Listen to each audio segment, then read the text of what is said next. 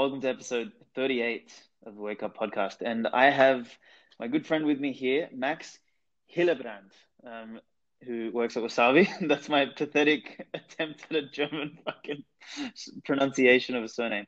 Um, free software entrepreneur. Um, we we've met a couple times now, and he's um, he's someone who I think has been a radical Bitcoiner in in every sense of the word for for quite a while. And um, and yeah, man, pleasure to have you on. Yeah, dude, Alex, man, thanks very much uh, for letting me on the show. Because, uh, like, uh, funnily enough, I didn't get the Wake Up podcast up like until somewhat recently, a couple months ago, and mm-hmm. then I stumbled upon your archive and was like, well, damn, like everything is interesting. And then I listened to pretty much everything by now. Uh, and seriously, man, you're rocking it. Like you're one of the podcast hosts who doesn't give a shit and who speaks truth as it is. Uh, and that's very rare uh, and very much appreciated. So, so always great questions and great insights. I appreciate that, man. I'm, I'm surprised they haven't locked me up yet and put me in one of Creedy's black bags. oh, that's dude, dude. V for Vendetta is a predictive documentary uh, of the years 2020 and following. It's scary, man. It's spot on. Every single thing. It is. It is. It's literally step by step, man. It's fucking wild to watch. Like, and and and and how close it is to reality today. It's just, it's just eerie. Like, I can't. It, it's funny in in the in the description on my podcast, you know, I, I, think it says, um, you know, the world is largely asleep, blah blah blah blah blah, and I talk about what we talk about. Um, you know, sort of this is a podcast about, you know, philosophy and psychology and Bitcoin anthropology and all these sort of uh, principles and concepts. But at the at the end of it, the final paragraph says something along the lines of, um, the point of this podcast is to wake people up so that um, uh, works like uh, V for Vendetta uh, don't become um, documentaries and stay in the realm of fiction. That's actually in, in the in the description of my thing, but and, I, and I didn't read that, but it's spot on. Unfortunately, everyone's asleep, so no one's waking up. Fucking hell! yeah, the goddamn V for Vendetta is becoming real. Yeah, yeah. But your title of, of, of the podcast really, you know, hits to the point. Like that's that's mainly the reason. Like, uh, you know, wokeness has has kind of been uh, like misdrued with with a lot of this yeah. this green hippie mindset. Um, yeah. But I mean, to to be awake, right? To to to live, to act, to be a human, uh, is is all fundamentally entwined. Uh, and so, yeah, like if you don't wake up, well, you're not really a, a human in that sense man, we it's it. I, I made an analogy actually, and we're sort of going off on a tangent here, but let's just go.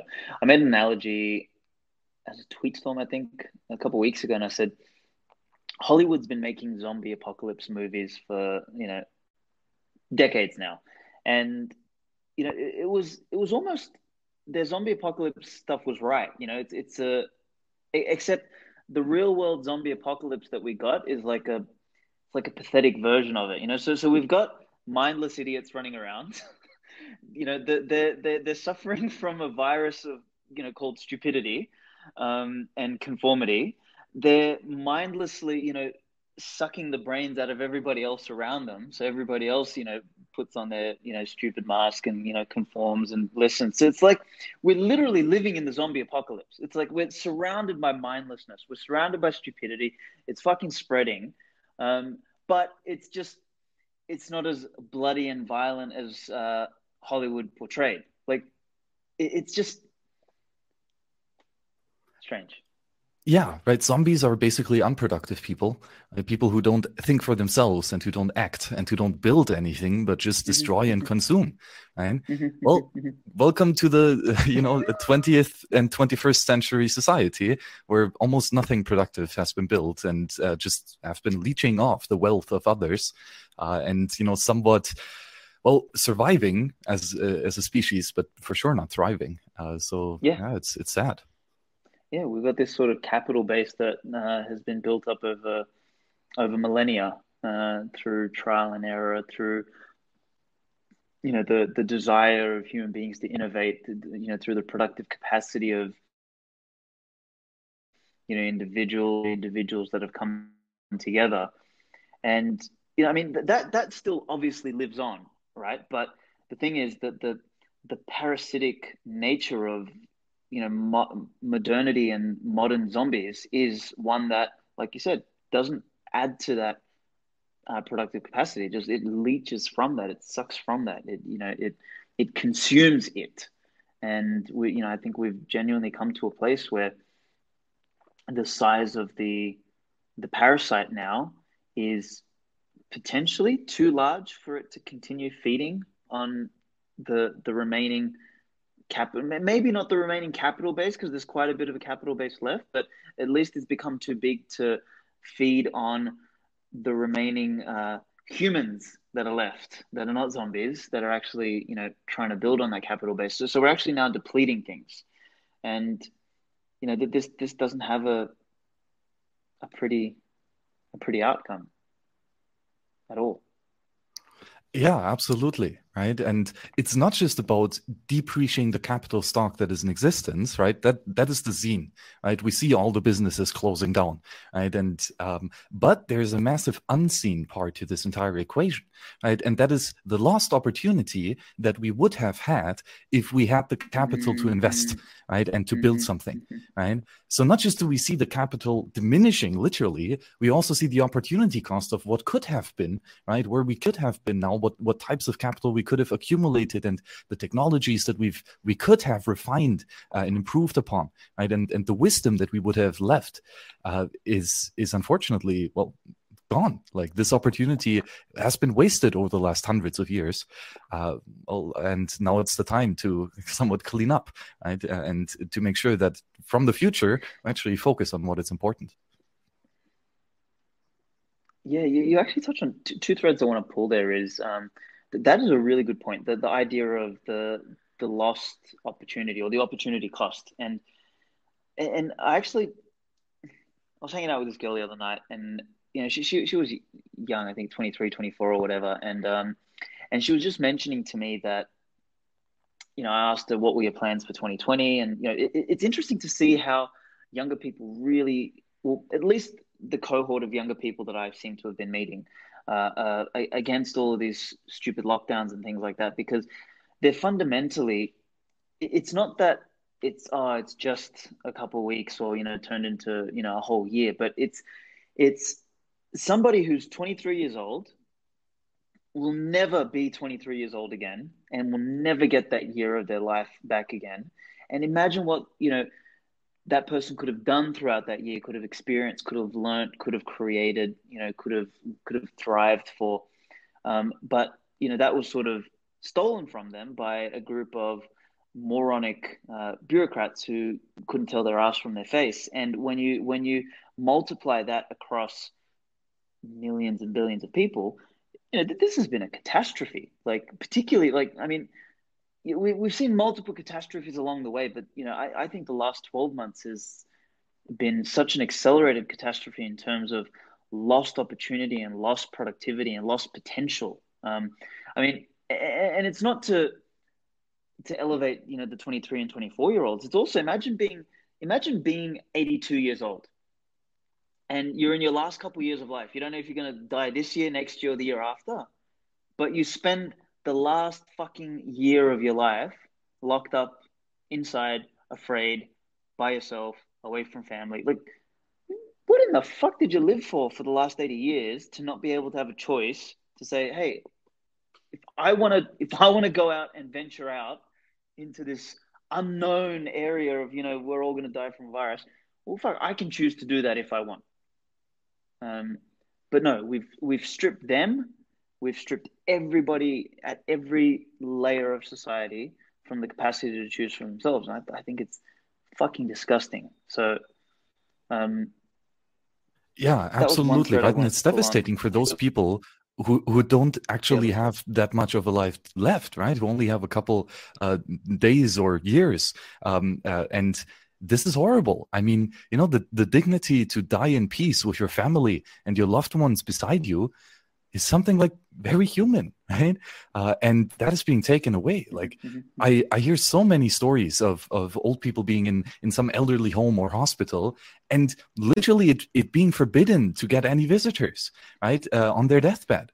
Uh, and even friends of mine broke into uh, the property of the host or of the senior home and then stood outside on the window, right, um, just to, you know, knock and wave. Uh, and they made a picture of, of the grandpa sitting in there, just, you know, devastated, completely like broken uh, because he could not fathom why his family is is not coming inside to to greet him and to hug him and to be with him right? Which is which is ridiculous. And and then well sadly he died just uh, shortly after that without you know having the the comfort of his family and his loved ones. It's it's so anti-human this this entire Mm. thing. Mm, mm, mm. I mean, human humans are. It's funny. It's even in the words, right? Humans are social creatures. Like, what makes us different uh, to all the other species is our capacity to to be social um, and to use that social element and our capacity to create, you know, these abstractions in order to cooperate and things like that. We're, we're, we're literally crushing the heart of that social capacity for humanity by being uh, socially distanced. it's like it's antisocial, like I said, it's anti-human, yeah absolutely right anti-human. And you know, for for how long did we have the tradition to invite strangers as guests under your roof and offer them salt and bread, right, Mm, and some mm, water? mm. Like, hey, I mean, like you know, the guest right and and what that means is is such a such a beautiful concept, right? To to trust strangers and invite them into your home and and care for them, right, and help them out. Mhm, mhm, mhm. And that's literally illegal now. You can no longer invite strangers and offer them food because, well, you're a restaurant and fuck you. That's why. but mhm. uh, it's it's tragic. Fuck, tragic is the word, man. Jesus Christ. So, I guess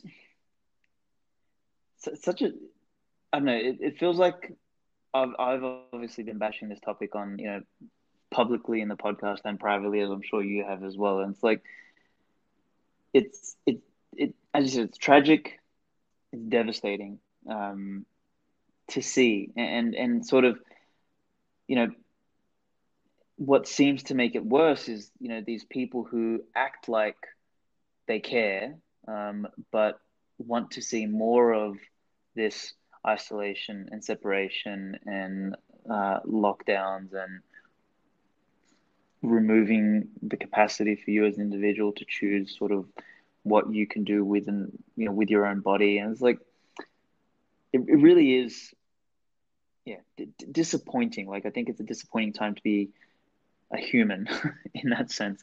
But at the same time, what gives me hope and, and, and almost like the idiots sort of perpetrating this, whether intentionally or just through sheer stupidity, because I think a lot of it is just sheer stupidity. It's like people sort of caught by the virus of hysteria, just reacting out of fear and mindlessness as opposed to thinking through things. But what, what it's what it's inadvertently doing is sort of separating you know the world into two broad classes, which is zombies and humans. Um, and, and, it feels like to me, sort of, the humans are all converging around uh, things that are that are real. I, I, know last time we caught up, uh, a beautiful part of Europe, you know, you guys were sort of doing stuff to to make yourself more self sufficient, and you know, a lot of Bitcoiners doing stuff like that, and and actually being human as opposed to being uh, mindless zombies. And I think one of the things that's at the locus of this, which is obviously at the locus of your life, my life, this podcast, and all sorts of stuff, um, is Bitcoin.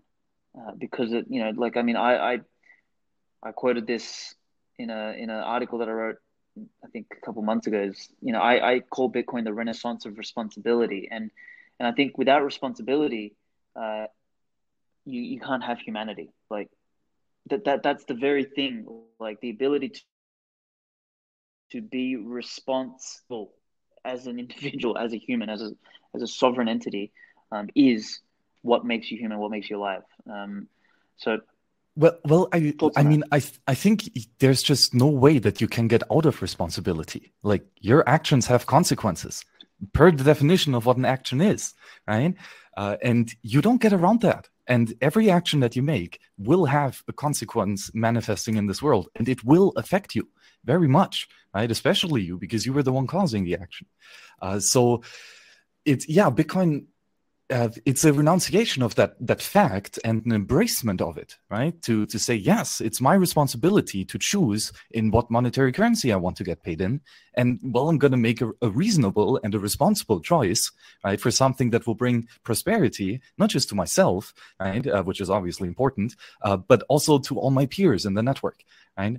Uh, and I mean, you know, if if you look at it from that light, just using fiat currencies, getting paid in fiat, is absolutely irresponsible and you will have to live with the consequences.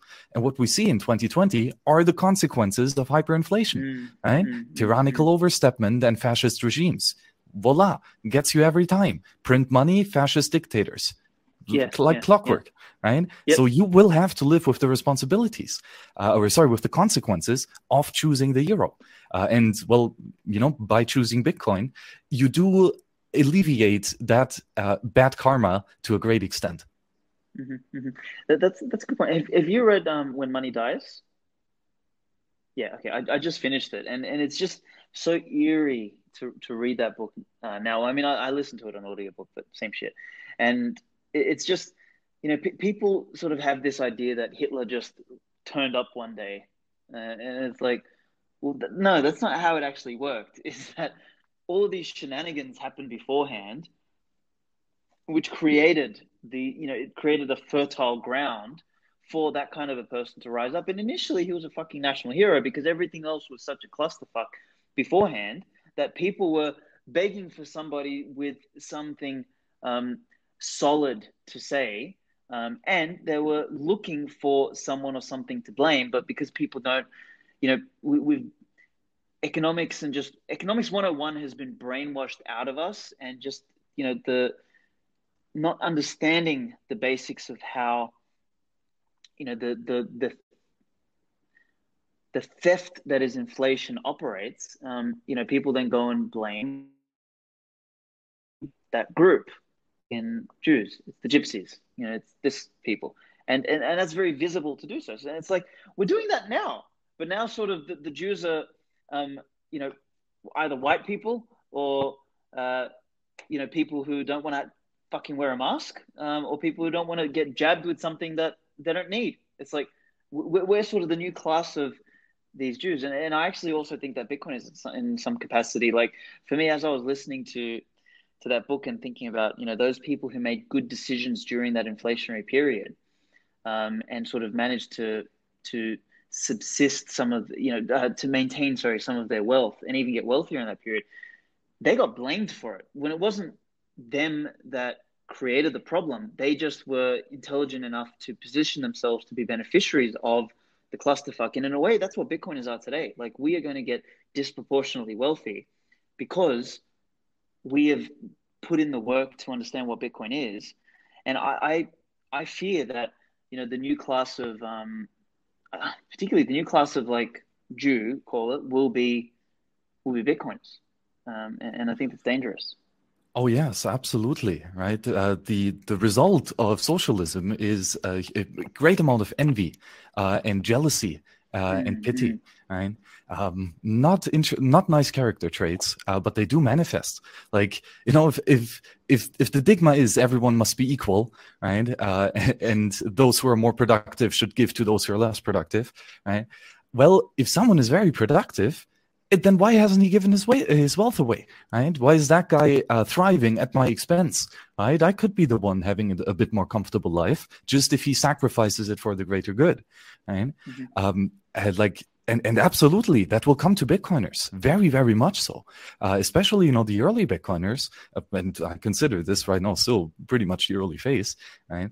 Um, yeah, as you said, massive capital protection, right? Actual capital accumulation right? You get more bitcoins every day. but Most people don't even have a single satoshi yet, right? Mm-hmm, mm-hmm so, mm-hmm. like th- this wealth discrepancy will continue at an exponential rate, um, and sure, for, for those in a Bitcoin mindset, that's awesome, right? As, as, as everyone accumulates more capital, we get to build more awesome shit in the future, right? That's great. Um, but of course, if you have that fiat mindset, that communist mindset, where, oh, look at these guys thriving over here while I'm in the shit, right? Barely being able to afford some bread right? or some shitty soy burger. like it's, uh, it's gonna spite a lot of jealousy. Uh, and you're gonna have to deal with that and especially protect yourself from all the zombies coming after your Bitcoin hoard. Yeah, man, this this shit's gonna get real. Uh, uh, this is a beautiful segue into part of what I wanted to discuss today, which is sort of Bitcoin privacy, because that's one of the, I guess, if you look at the OODA loop, that's one of the tools that you use beforehand to to protect yourself. But before we go in there, I actually want to talk a little bit about the breadcrumbs or or the the ingredients or the events or the the things that helped prime you? Because I think what, what are you now? Like sort of mid twenties, roughly, yeah, somewhere in that range. Yeah, I think twenty four. Uh, but who's okay. counting? Bodily age is so boring. Okay. yeah, yeah, man. Well, look, I for me, I, I thought you were much older, honestly, when we caught up. Like I was like, fuck, this guy's, you know, around my age. And I'm an old fart, so I'm almost ten years older than you. Um, so for, for me, I'm I'm really curious how what what the breadcrumbs were for someone your age to have come to understand Bitcoin, but from from the the the strong principles that you understand it, because there's a lot of young guys who are into Bitcoin, but they're sort of in it for the tech or in it for the trading, and you know they they sort of don't get the raison d'être. Like you, your your personality and your um, I guess your your stand on Bitcoin seems to align far more with people that are a little bit more of my generation, you know, like me, Hodl, fucking Francis, um, you know, Safe, like we're, we're sort of, of, of that slightly older generation, um, born in the 80s, etc. that that kind of ha- have a foot in both worlds. So, so yeah, to talk me talk me through your journey, man, when you were younger and these ingredients. Yeah. I'm super curious. Yeah, so like the the person who probably mostly influenced that from an early age was, of course, my mom, uh, and mm. uh, because she had somewhat intuitively, but not even like in your face articulated, but she had very anarchist principles and lived that. Um, yeah. uh, and lived the education based on that. It was it was always about oh you know do your own thing if you want to do something we'll go ahead and try right uh, like apply yourself and and f- figure it out, um, but also combine that with the consequences right uh, like if you but if you make a shitty choice well you're gonna have to deal with it and, and own it, right? And uh, and and be there and fix it. Um, and, and like one specific thing that comes in mind was just you know I've like I was never lacking any like food, nourishment, shelter, all all the basic needs were very much covered, of course, by the family. But you know all these extra luxury goods like new toys, right? Fancy things that I wanted to buy. Um, uh, were something that I had to buy for myself, right? I, I, had to somehow figure out how to get it, right? My parents weren't just going to gift it to me randomly just because I wanted it, um, mm-hmm. and that was that was so important because I I always had this, and I still do, that for the things that I really want, I have a very high time preference. Like I want them, and I want them now, right? Um, and this is something that if if left un- unchecked, right, will ruin you if you just buy every plastic crap that comes to your mind, you're going to be a poor bastard really quick. Right? Um, eh, so, so like the the way that my mom kind of made me realize this this uh, like that discrepancy was just well, if you want something, earn some money and buy it for yourself. Right. And all of a sudden was not just, oh, I have this wishing fountain where I can just say I want to have the latest something and I'm gonna get it magically. It's like, no, if I if I want it, I have to work for it right? And, and actually be productive and help others right? So from a very early age i think nine or something 10 uh, I, I started having jobs just to earn money right? Um, and uh, then this interesting thing happened that all of a sudden i i calculated like oh like it took me so long just to get that amount of money. Do i really want to spend it on this worthless piece of shit right? Mm-hmm. like do i really want to have it? Um, most often the answer was no. Like I like I worked my ass off for this. It took me forever. I'm not just going to waste that. It's like this good that I want to buy is not not the best thing that I can do. Right? There's something better that I can buy maybe in the future. right and mm-hmm. so this aspect of being productive right being an entrepreneur helping others and earning money for that with the intent to ultimately save it uh, to you know do some cool things in the future uh, this was something that I just lived as a child, uh, based on on that well, free, earn it uh, attitude. Yeah, interesting. So, I I've got a saying that not many people know, but um, I mean, the, the, sorry, many people know, but not many people have heard me say. But it's I wrote in like a really long piece, which is I, you know, people say money is the root of all evil, which I think is just absolute stupidity. The root of all evil, I believe, is entitlement. Um, you know, the, or or I call it the coveting of someone else's shit, basically. So so wanting someone else's crap, um, or wanting someone else's stuff, um, or wanting the product of someone else's labor. You know, the, the the the idea of entitlement for something that you didn't have to earn, I actually think is genuinely the root of all evil. Like that's where everything um, falls apart. Now I'd be curious to sort of hear your thoughts on that. But did, you know, your thing that you just mentioned there is that the fact that you had to earn things built this foundation uh, of, you know, I guess responsibility uh, for you at, at, a young age. And I, and I, I, just, I think today we're just drowning in uh, people who believe that they're entitled to someone else's shit and, and like I think that this is sort of one of the strongest arguments against democracy is democracy is a system which gives you permission to believe that you have the right to mandate or dictate or have a say in what somebody else should do with their stuff. And that's why I think democracy is such a fucking cancer. Um, you know, it, it's just a, some people call it a light form of communism, but I, I think it's actually a more insidious form because you know communism collapses quickly, whereas uh, democracy eats the the the heart out of the the victim, which is society, over a much longer period of time, and then you know the thing catastrophically fails. But you know, I'd, be curious to hear your thoughts about um, entitlement and how that yeah. Uh, I, I, very much agree with you, but I would like to, to draw one nuance uh, that I think is mm-hmm. also down your alley, um, and that is that you know seeing that someone else has cool stuff and being like and thinking for yourself, oh wow, that's awesome, like that solves the problem that I have. I want to have that too, right? I want the same problem fixed, right?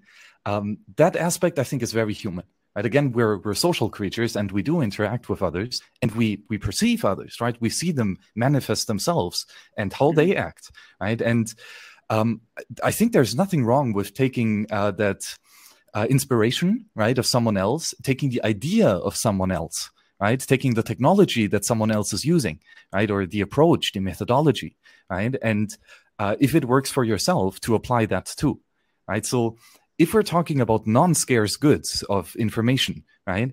Uh, here, absolutely copy your neighbor, right, as much as you want, especially if your neighbor is doing a good job at what he wants to do, mm-hmm. right? Mm-hmm. then for sure, like copy him uh, and and figure it out if you can apply the same thing in in your actions. Um, mm-hmm. Of course, w- where there is a hard line is when we're talking about scarce goods. Right? It's goods that actually have a conflict, right?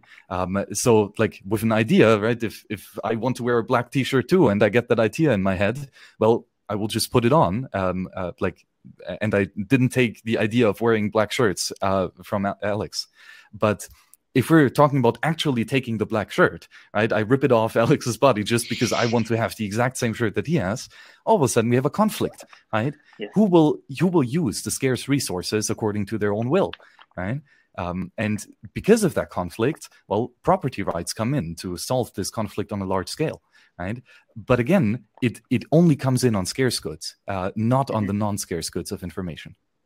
Mm-hmm, mm-hmm. Yeah, very very good nuance. Yeah, so I guess uh, that that's a perfect bit of coloring because yeah, when, when I think about coveting someone else's stuff, yeah, my my interpretation of that is to take somebody else's thing. But yeah, that, that's a very good delineation. Is um, real scarce goods versus things that are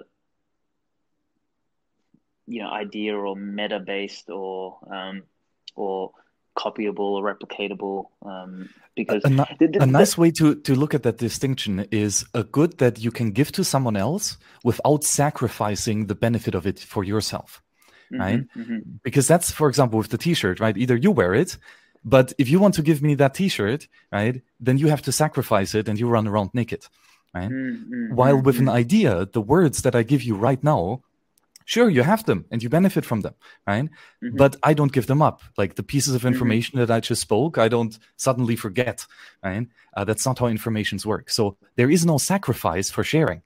And mm-hmm. therefore well why make it difficult to share if it's just free, free for everyone?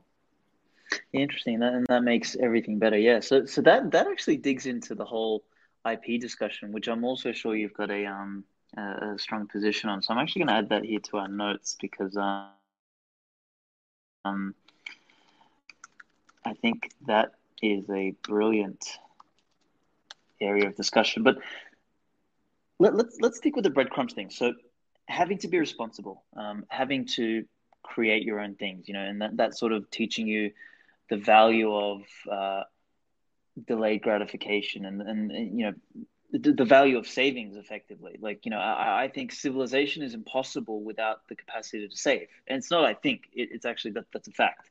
You know we, we can't we can't move forward without actually building some sort of capital base. So other than that what what, what were some of the other later uh, breadcrumbs for you? Like was there you know particular works or you know books or ideas or things that inspired that sort of helped plant the seeds for you I, I think that other big seed is curiosity in general. Mm-hmm. Uh, and that is very much tied into my early entrepreneurial activity, right? Because, well, w- once I figured I want something and I got to work for it, then was like, well, how do I work most efficiently? Like, how do I not waste my time, basically?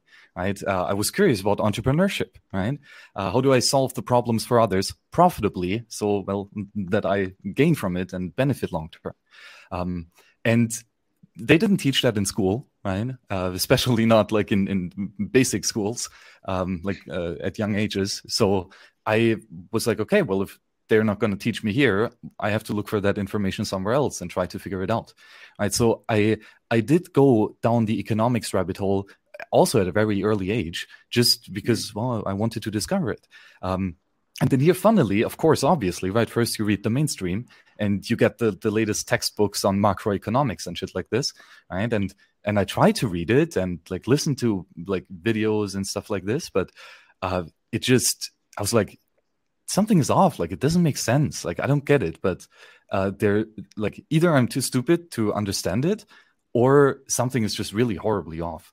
Um, and I could never really articulate what exactly it was because what they wrote on paper made sense in the paper like it was it was a well articulated model and the, the the stuff inside the model well was working yes.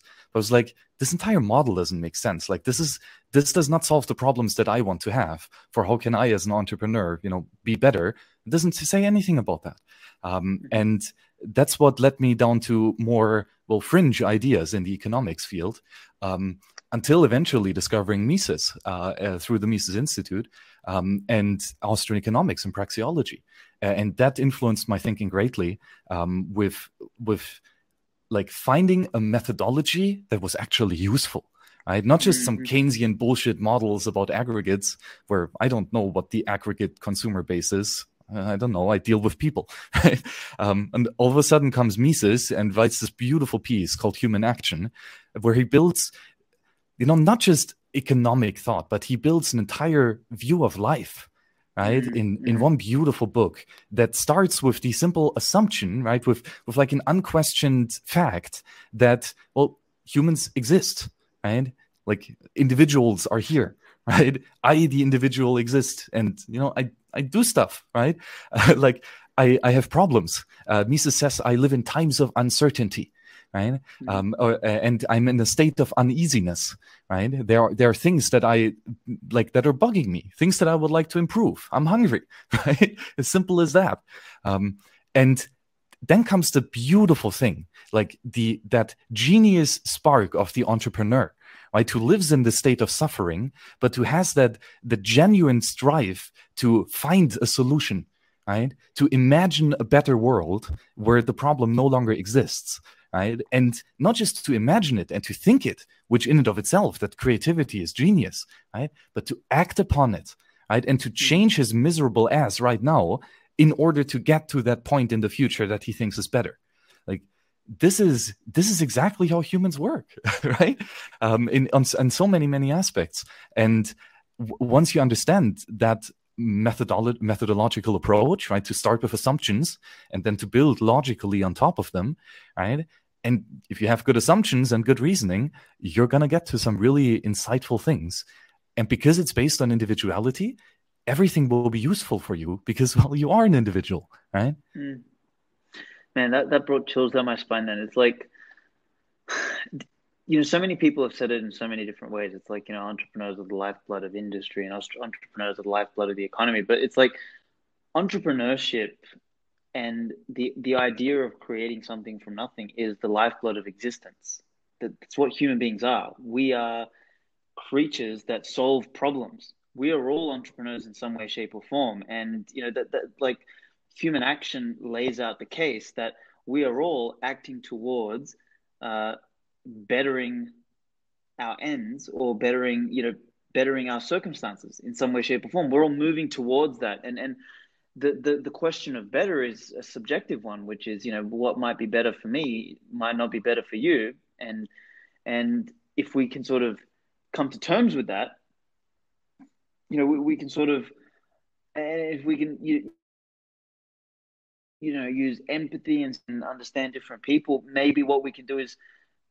align what's better for us with others, and you know, we create a, a solution to a problem that might ail multiple people, and and that's that's the genesis of society. That's the genesis genesis of everything.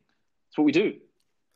Yeah, absolutely, right. And I like that it is based just on you know just on the individual. The entire thought is is works if you look at the isolated individual right and mm-hmm. mm-hmm. that's beautiful like it's like you solve problems for yourself right obviously but that's that's why you do anything right to solve problems for yourself right mm-hmm. some people might call that selfish i call it human right mm-hmm. um, and but the beautiful thing is that this this aspect of fixing the problems for yourself actually incentivizes you to work with others right? Mm-hmm. Just alone for the fact that if you solve the problem for someone else, right, he's going to be better off, right? He has a problem that he now has dealt with, right? It's it's gone, and he's in a better situation, which means he can in turn solve a problem for you, right? And and can do it so like uh, much much more efficient, right? If you have smart peers around you, like people who who who thrive and to actually create something, right? Who who fix problems,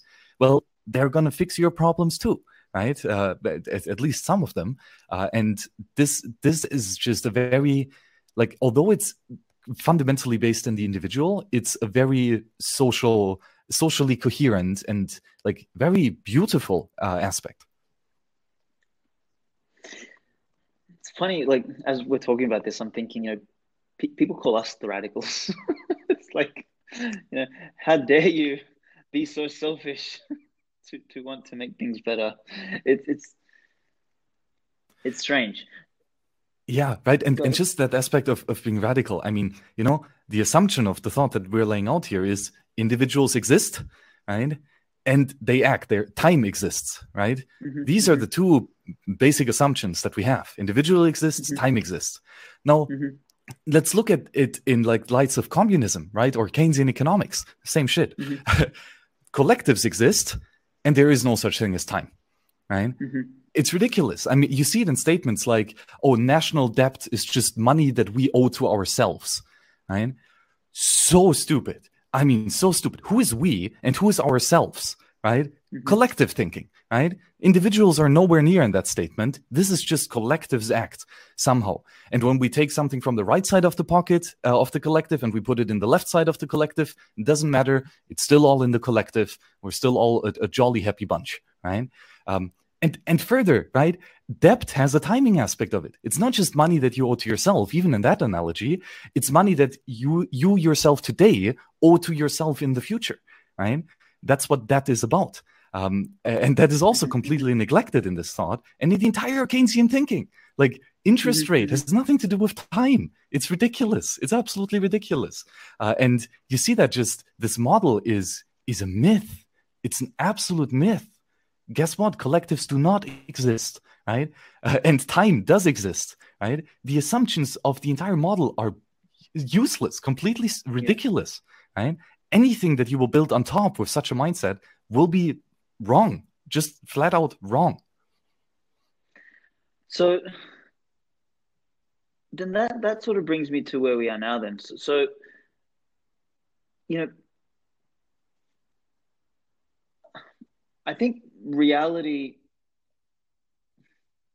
we can't escape reality, right? So it's d- despite us building models which are completely um, devoid of any uh, roots into reality. So like Keynesianism or communism, or these ideas that you know the collective exists and that time doesn't exist, etc. Um, you know, and, and, these sorts of models are what uh, bureaucrats and central bankers and everything try and adapt their uh, their rules or their mandates or their fiat decrees towards. But at the same time, because reality does exist and because we as individuals live in the material world, uh, we live amongst a set of resources that are scarce. We have a scarce amount of energy and time that, you know, we, we actually operate within that medium. We actually still build shit. We still do stuff. So it's like the, the, the force of uh, human existence manifest in action is still strong enough to still build buildings and shit around me, right? Like so, so stuff still has risen, um, and that's sort of that what I call the the never ending uh, progress of natural capitalism. It's it's what we do. We're naturally solving problems. We're naturally creating. We're naturally building stuff. You know, you have this sort of this parasitic uh, manifestation of you know collectivism that just keeps eating on it, and it it the, the stronger the host, you know, the the the, the more the the parasite can feed. But you know, wh- where do you think we are now with how big the parasite has become and how big this, um, h- how much the lie that's been told big enough, loud enough, and often enough has become this sort of uh, almost the a replacement for reality, and, and, and in doing so, is destroying the reality that we've um, you know built for so long. Where do you think we are? Yeah, I think you you just really nicely articulated a, a, unique viewpoint of the Austrian business cycle, because that's basically what this entire subject is about. Um, your action have consequences always, right? Um, and the thing is, if your if your thoughts, if your uh, uh, understandings and your actions are not aligned, then you will not solve your problem, right? You will not achieve the thing that you want to achieve right? Um, so what does that mean if, you know, uh, the collective society has a collectivist spook, right? Uh, and its fundamental assumptions are completely off, right? That means uh, they're absolutely lost and don't even know which problems to work on, first of all, right? And then even if they find a problem to work on, which as they are humans, after all, they will, right?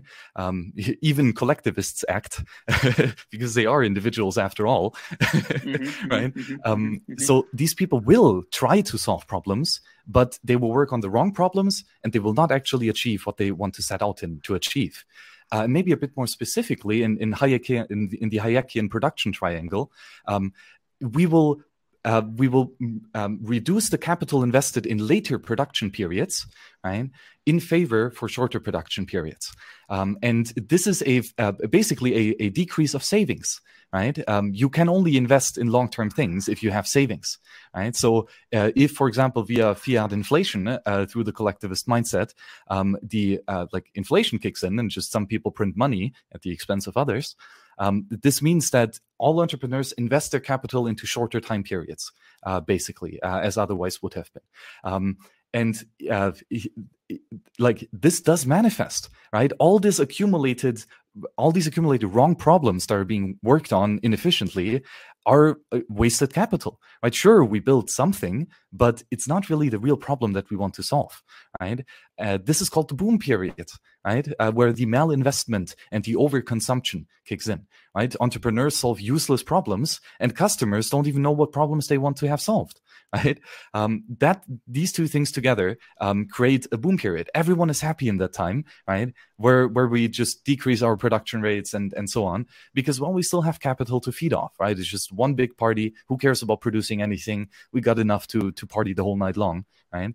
great, great. You're to have a marvelous time in the boom period, right? But eventually the bust comes. Uh, and the bust uh, well economically speaking means uh, everyone gets poorer.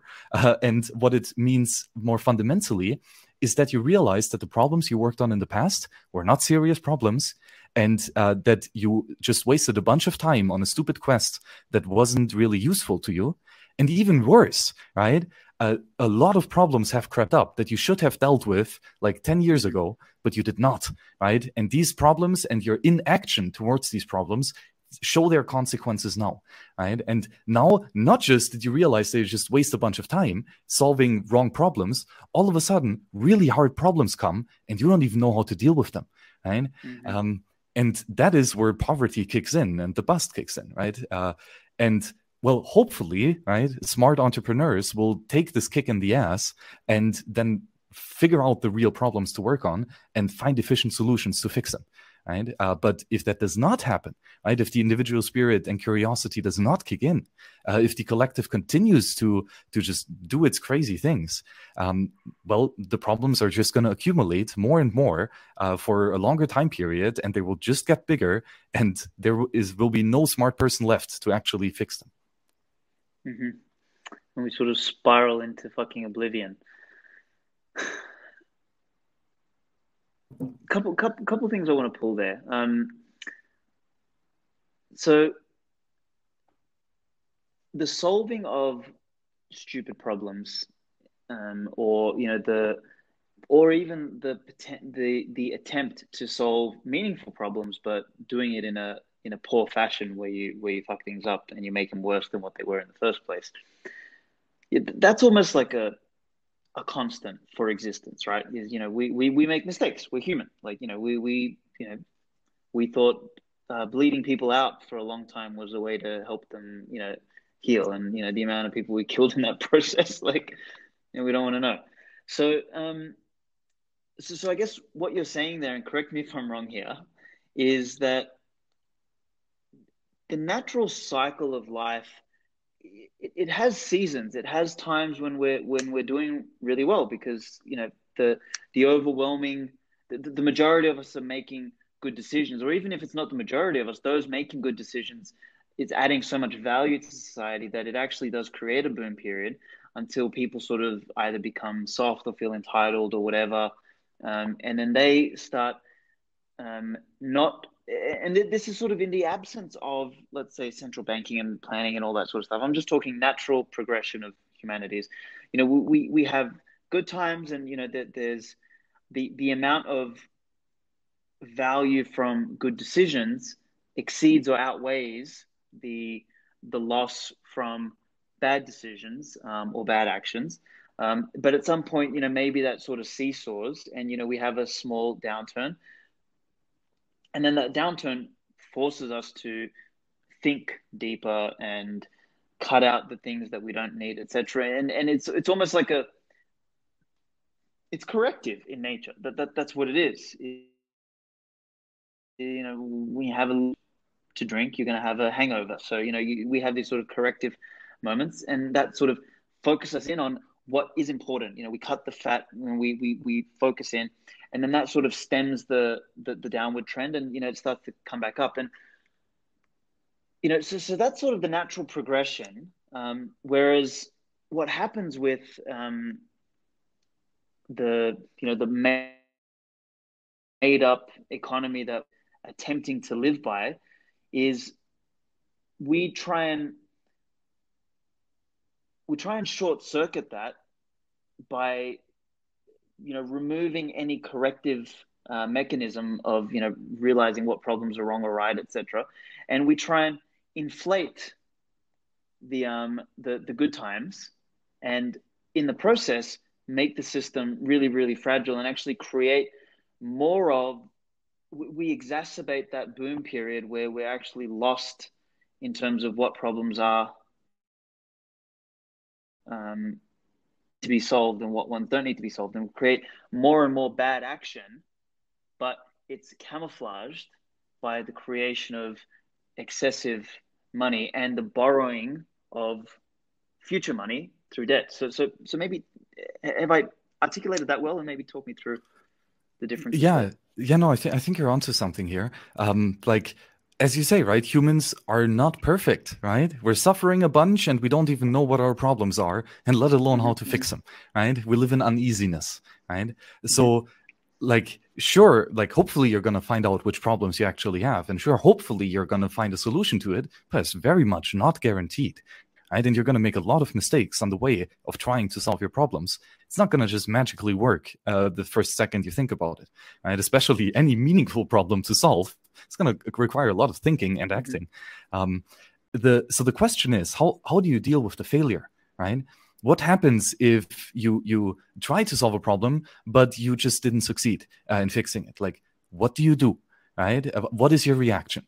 Um, like uh, I, I, and I, well, I guess there are two different ways of looking at it. I mean, either you take the responsibility yourself, right, and you're like, "Oh shit, I fucked up. Um, mm-hmm. Let me try again." Right? I'm, I'm going to invest more of my time, more of my capital into trying to fix that problem. Well, hopefully, it's going to work. Right? Are you going to invest your own capital in order to try to fix the problem the next time? Right? Well, that is freedom, right? That is sovereignty. That is individuality, right? Um, the other approach would be to say, well, okay, I, I didn't make it this time. Fuck it, I'm too tired. I don't want to work on it anymore. Um, like you do it for me now, right? You fix my mistakes. I don't care.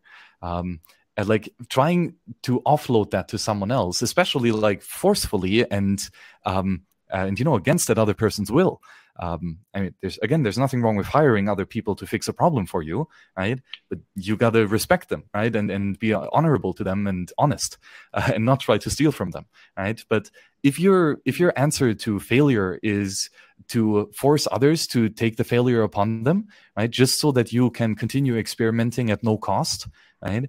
Um, you no longer have skin in the game, right? And and this, I very much that, agree, is is a big issue that you just nailed it there. I was literally about to say it's it's it's less so. Um, I mean, it's even fine if you do a problem, you fail at it, and you're like, "Fuck it, I don't want to do it anymore. Let someone else figure it out." That, that's fine. The, the, the issue comes when the cost of the failure is not yours to bear. That you that you social. This is why socialism is such an abhorrent idea. Is the idea is that somebody makes a mistake, one person makes a mistake, but somebody else pays for it and that is like like you said, it's no skin in the game. That that's where that's the emergence of what I think is one of the most dangerous things for society is moral hazard. Is I can do something, but someone else is going to pay for it, and, and that gives you a game which is completely fucked up. Which is, you know, if me and you're playing a heads or tails game, it's it's heads I win, tails you lose. It's completely unfair, and and that's what I guess that's what this uh, this attempt to because I guess the, the original Keynesian attempt or the original Keynesian dream, like, as, as misguided as it was, maybe was to try and use uh, central banking tools or central plan tools to uh, eliminate any cyclical, uh, eliminate the cyclical nature of um, progress, right? Because everything is cyclical. We have seasons, you know, we have good times, we have bad times, we have all this shit. Um, but you know, the, these idiot Keynesians in their um, in their myopia thought that they could remove that. But what they didn't realize is that every action has a cost. You know, every action has a reaction. That we, we live in a in a universe that has right. So if you want to then allow somebody to um, make bad choices, make decisions, but have no have no cost for that, who actually pays for it? Well, in this model, there's two people footing the bill, or maybe maybe yeah, two two groups footing the bill. It's the one being diluted, who's further from as far away as possible from the um from the monetary spigot. So you know whoever's close enough to the money printer is going to get the benefit first at the expense of everyone else.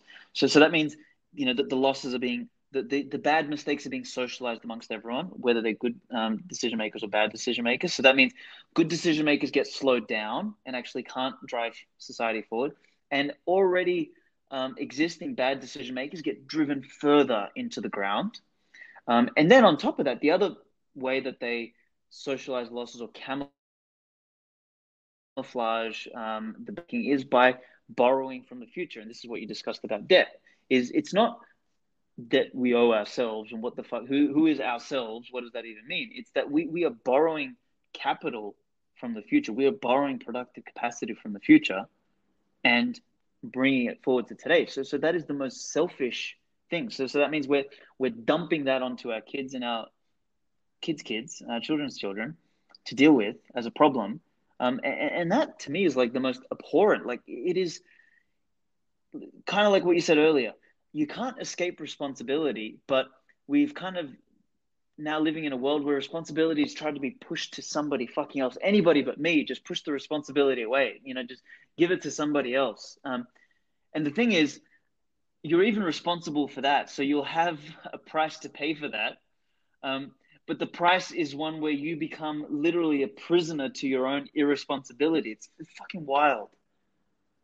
Yeah, right. It's it's a charade to try to push the responsibility away, but hey, that's not how the world works. Like you jump off a cliff, you carry the responsibilities. You're gonna fall down. No way around it. Like neither on the micro scale nor on the macro scale. Actions have consequences. Like if you don't think that that's the case, well, I, I guess kill yourself. that's the logical next step, right? Um, so so yeah, it's it's it's quite yeah, it's it's really sad, um, and uh, uh, like it has so many drastic bad consequences. But you know, again, even even for us, freedom-loving, rational thinkers, right? Again, we find ourselves in a huge problem. Like the the fiat empire is a massive problem, probably the biggest that we will have to fix in our lifetimes. Um, mm-hmm. uh, because if not, well, we have to live with the consequences, right, of not fixing that problem. Um, so yeah, what are you going to do about it? Just cry and well, kill yourself ultimately because it's hopeless, or do you still have that despite despite all this tyranny and all this slavery, do you still have the creative spirit to think of a better situation and to come up with creative ways to reach that? Right. Um, and this is what I love like so much about the cypherpunk ethos, right? Just write the code, like build the tools, right? Build the tools for people to to use in, to live a better life to actually fix the problems. On a small scale on a big scale any problem it doesn't really matter right? But actually fix them right? Write the code. Um, this is this is such an applied philosophy and i mean it gave us bitcoin right? The most beautiful solution to the biggest of problems. Mm-hmm, mm-hmm, mm-hmm. i love how you said the, the most beautiful solution to the biggest of problems because that's really what this is this is genuinely I could not think of a worse problem than than the consistent thieving of the product of all of our labor through the form of inflation, uh, outright fucking theft through taxation, and uh, borrowing from all of our futures. There, there is nothing more anti uh, civilizationary, if that's even a word, then that it's it's it suicide. the biggest problem. Yeah, it's like a it's a macro suicide. Like, are you gonna kill a species? Well, make them eat each other, basically, right? Mm-hmm. Devour each other. Uh, mm-hmm. That that kills literally. Yeah, well, um, that reminds me. that this is I'm gonna have to listen back to this when um when we put it up because I'm I'm writing a piece called uh, Bitcoin and the Great Filter, and I'm I'm purely adamant. Like I, I was um I had a magic cookie about a week ago, and you know, I was with this girl, and I started talking about Bitcoin, and I was talking about the great filter. I was like, you know, Bitcoin is what gets us through the great filter, and I was like, I believe that we, you know, other civilizations. I think we were talking about aliens. I think that was it, and I was saying, you know, I, I don't know, you know, whether there is um, aliens or anything out there, but you know, if there was, they, they would have come up against this idea of the great filter. Is you know, did they blow themselves up or did they eat themselves alive? And and Bitcoin is, I think, the thing that enables a living species to go beyond the great filter, is to go beyond the point of either blowing themselves up or eating themselves alive. And, and I honestly don't think there's anything more important that's happening today than that is the, the renaissance of individual responsibility, the reintroduction of an incorruptible mechanism via which to value and measure and store the product of our labor. Like what, what else could be more important? Like it's it's it's incorruptible human action. there's there, there's nothing more important. On that, um, let's talk. Let's talk um, the advancement of Bitcoin privacy. So so let's pull that old thread back in, which is the the thread on Bitcoin as being the new so-called or, or, or Bitcoin's becoming in the next couple years, particularly as Bitcoin really starts to accelerate, the new uh, Jew class or Gypsy class or you know um, the bourgeoisie um, that will be blamed for shit, and and then how Bitcoin privacy is a tool for um, I guess for, for, protecting against that. So so let's talk a little bit about yeah what what maybe you're doing at um, Wasabi. Let, let's talk maybe even deeper than that is you know what is Bitcoin privacy um, and how does it sort of emerge from the the I guess quote unquote transparency that Bitcoin has. Yeah, so I mean, just you know, what is privacy? Uh, that is already really a tough question, and, and mm. the way that I like to define it, again, based on first principles and uh, and you know logical deduction, is that privacy is the fact that the individual has a choice of how to selectively reveal himself to other individuals, and that is something again very fundamental to how humans interact right? Uh, even if you meet someone right? Um, first of all you have the choice of either meeting him or not right? You could just you know stay in your cave and never walk out right? Uh, and stay forever like an anonymous individual that nobody knows about right? But then ultimately you start well talking to other people right? You approach them and you interact with them. And the way that you approach them and the things that you say to them, right, are all choices that you make of how you want to be, uh, well, seen uh, by that other person, right? In in what light, with what actions, with what words uh, do you want that other person to recognize you, right? So privacy is simply having the choice, right, of whom you want to talk to, right, and and what you want to say to them, uh, and this is something as core to human to, to humanity as as it possibly could be right? It's, it's very much tied in with individual human action.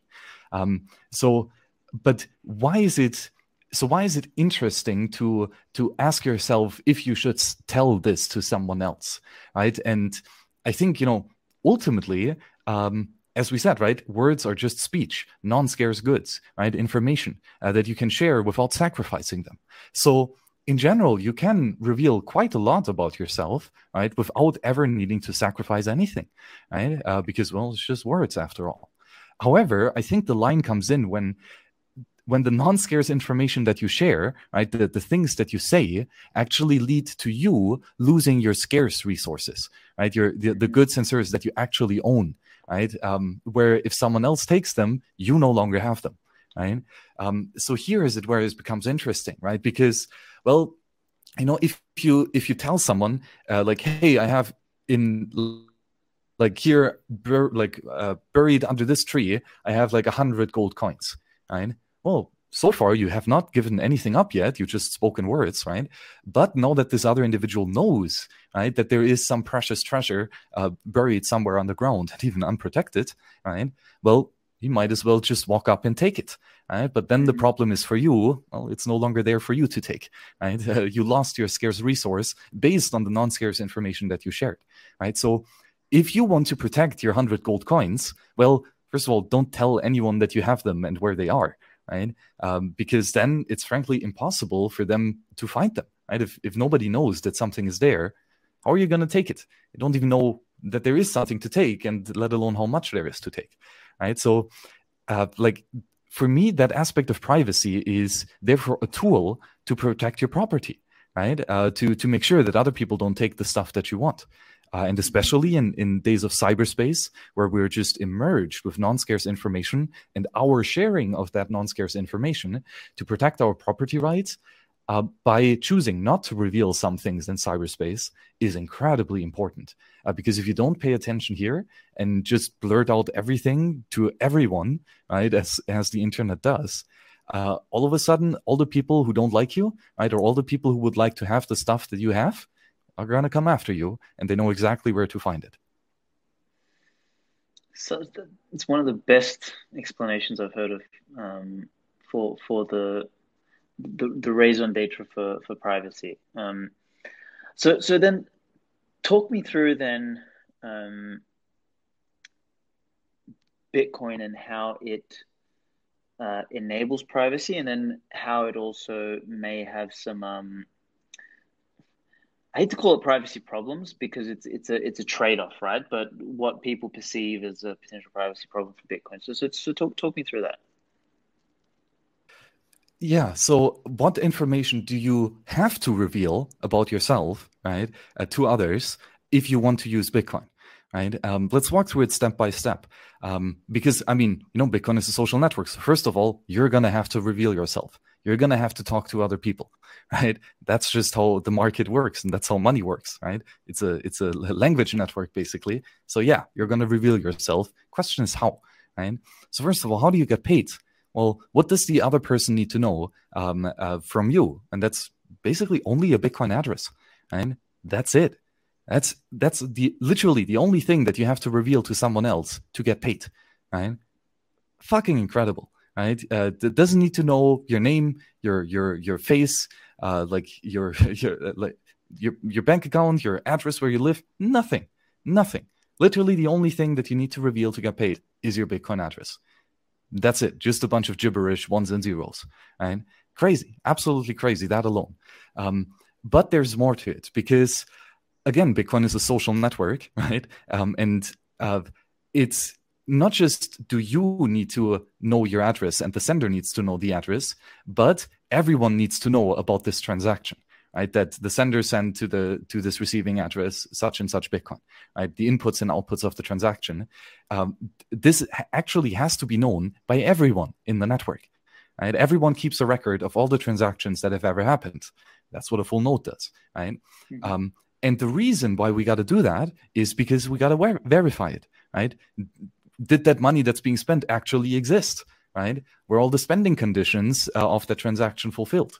Right? Um, all of these things have to be verified by everyone in the network and therefore known by everyone in the network, right? Mm-hmm. Um, uh, so this means you, in fact, have to reveal quite a lot to everyone, right? At least that the transaction happens. But again, basically, none of the identifying informations is tied in that information revelation in the Bitcoin stack. Right now, mm-hmm. there's exchange KYC, trusted third parties, unsecure internet, all that stuff that can attribute more information about yourself to the Bitcoin transaction that's happening. Uh, well, but Bitcoin can't fix that, unfortunately, at least not directly. Uh, the consequences of Bitcoin will fix that. but, mm-hmm. um, you know, uh, the Bitcoin protocol itself, very simple with what it has to reveal. Um, but one of the aspects where, again, you got to be careful um, is the revelation that all the many transactions that you made in this public network were actually made by one person right? So you receive bitcoin countless times for all the goods and services that you provide as a courageous entrepreneur right? Uh, now the the art of bitcoin privacy is to not tell everyone that all of these tra- transactions belong to one person or even worse that they belong to you right? So despite you needing to reveal information about the transaction just so that everyone can verify it at least don't reveal that all of these transactions belong to the same person, because again, Bitcoin does not require that. Um, and you know, things like there are a lot of privacy catches where an action can uh, like unwantedly reveal more information about who owns which coins uh, than you would like. Um, and this is the difficulty of developing Bitcoin privacy software uh, is to not make these mistakes uh, and to protect the user from uh, inevitably making uh, these mistakes.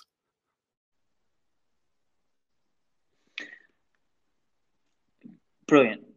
A couple threads I want to pull on there. So, um, so I love how you said within the Bitcoin ecosystem, um, you know, it does away with all of the excess junk that's required in the current financial legacy system in order for us to transact as human beings, in order for us to trade, in order for us to cooperate. It, it does away with all of that crap um, and it enables anybody, anywhere, anytime to perform whatever transaction they want without being able to, without needing to ask permission or without being able to be censored. And that, that is fundamentally important. And it, and it does that, like you said, with a string of gibberish that has no relationship to you. Now, like you said, the the outside world and the fact that Bitcoin is this, uh, you know, Bitcoin's a new world, and then the old world is here. But because we have to build a bridge across, you know, the they can sort of build their little watchtowers on their side of the bridge to kind of see what the fuck's going on and try and attribute stuff to people that are crossing into the new world. Um, but once they're in there, they can't really do fuck all, um, other than if they've managed to tag somebody on the way in, they might be able to, you know, and I'm, I'm making up um, analogies here, but they might be able to attribute other actions to that person uh, within the network to try and sting them for something. Now, you know, when we sort of live in a hyper Bitcoinized world, all of this, you know, that that that those accessories they fall apart. You know, they, they die as the as the critical mass um, of Bitcoin uh, continues. So, so for me, I guess that that's one pillar, and then the second pillar, like you said, is the the art of actual Bitcoin privacy on the network itself, and and that's a different thing because that's sort of inside the Bitcoin ecosystem, is not attributing, um, you know, the thing to yourself um, necessarily, or not attributing everything that you have to one location to yourself, and that's a sort of separate art form. But this kind of where I want to touch there, because the second one I think talks to the work you're doing, particularly with Wasabi and CoinJoin and everything like that. But the first one is um, is an interesting one because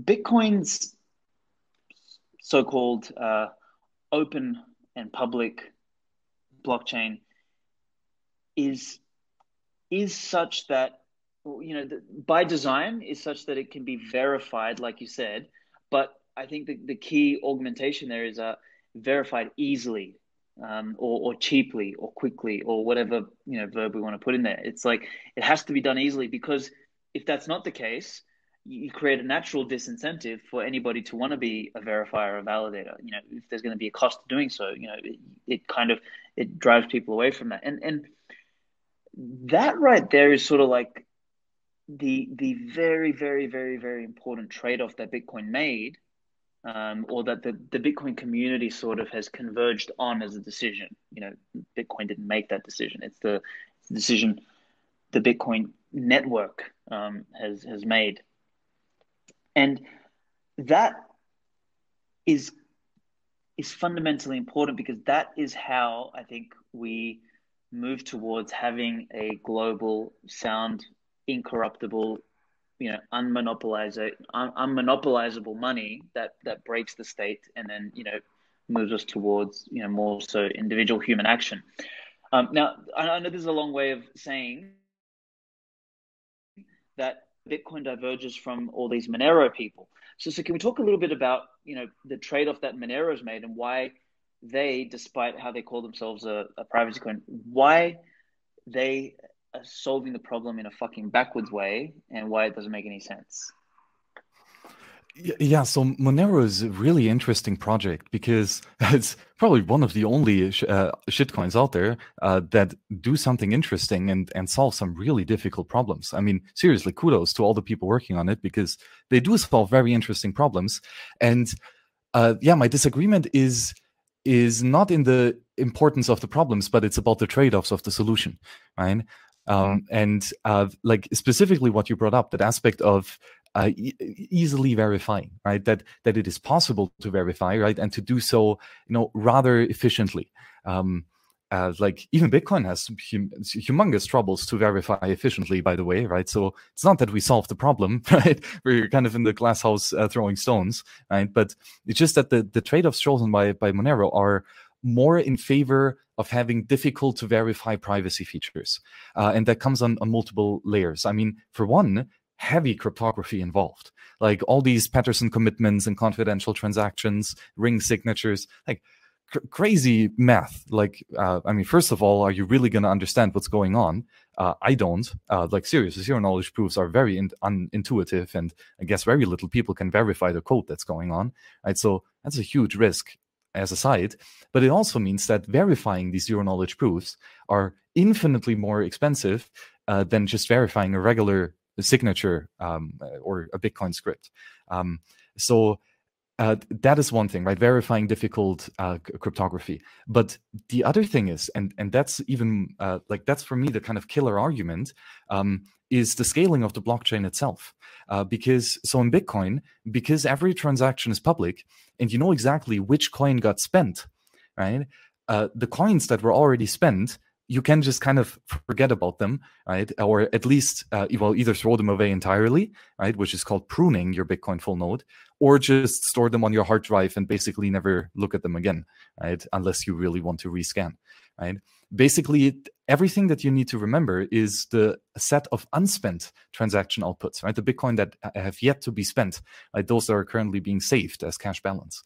Um, and this is a, a, a nice benefit because now the more people spend their coins right and the fewer coins are being generated well then you have to keep track of less data uh, which is a humongous humongous improvement in the performance of the verification of a full node.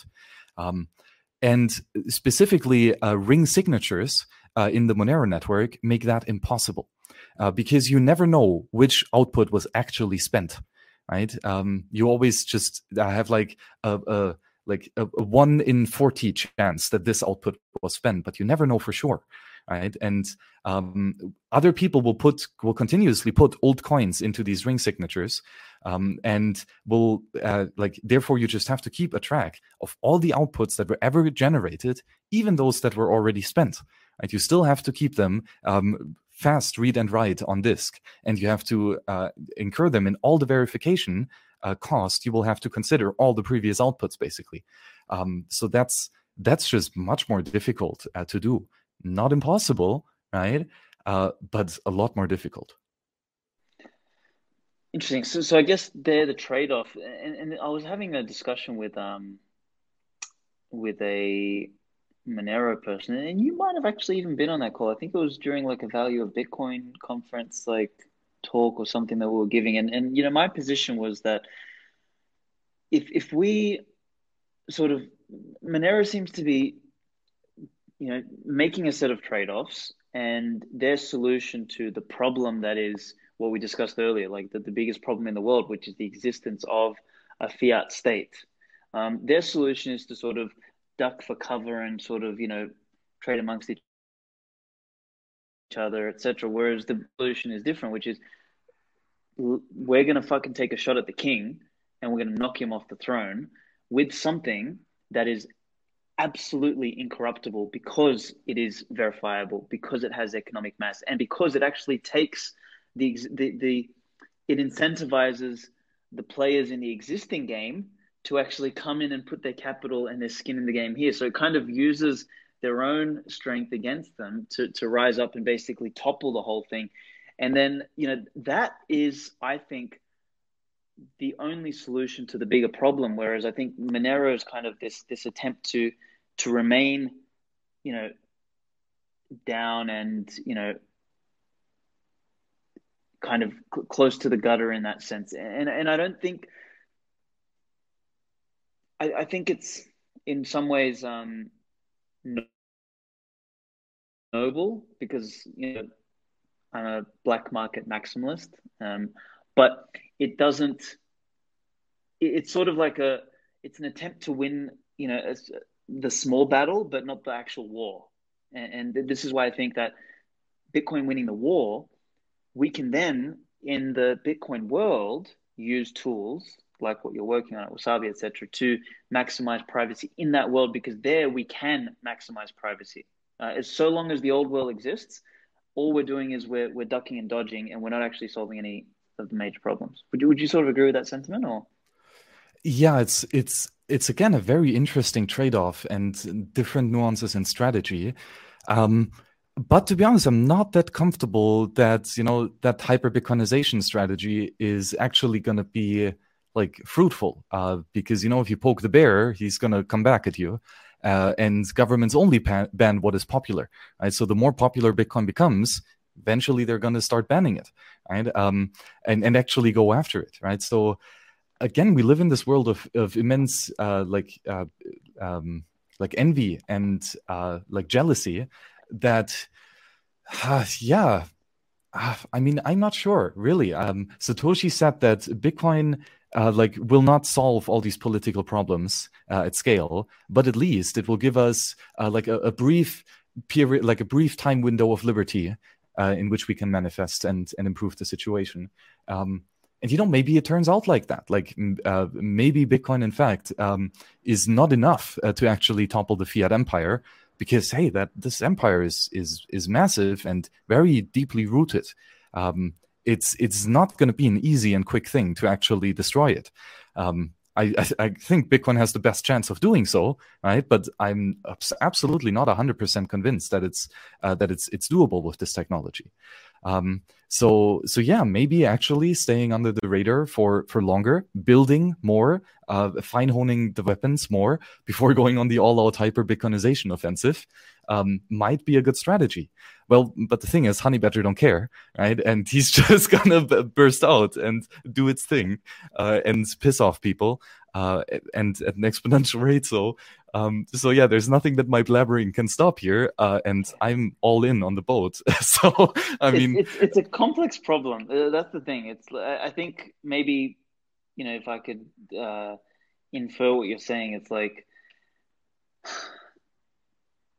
you know Bitcoin is not sort of like even hyper Bitcoinization is not some sort of um, you know utopian future where we're all going to be fucking singing kumbaya. And even if in a hyper Bitcoinized world, um, the fact that you remove the capacity for somebody to play the unfair game, I, I think that just changes the the incentives via which society operates. So I think that that's that's what that's I think at the the core of the, the Bitcoin fix is this meme.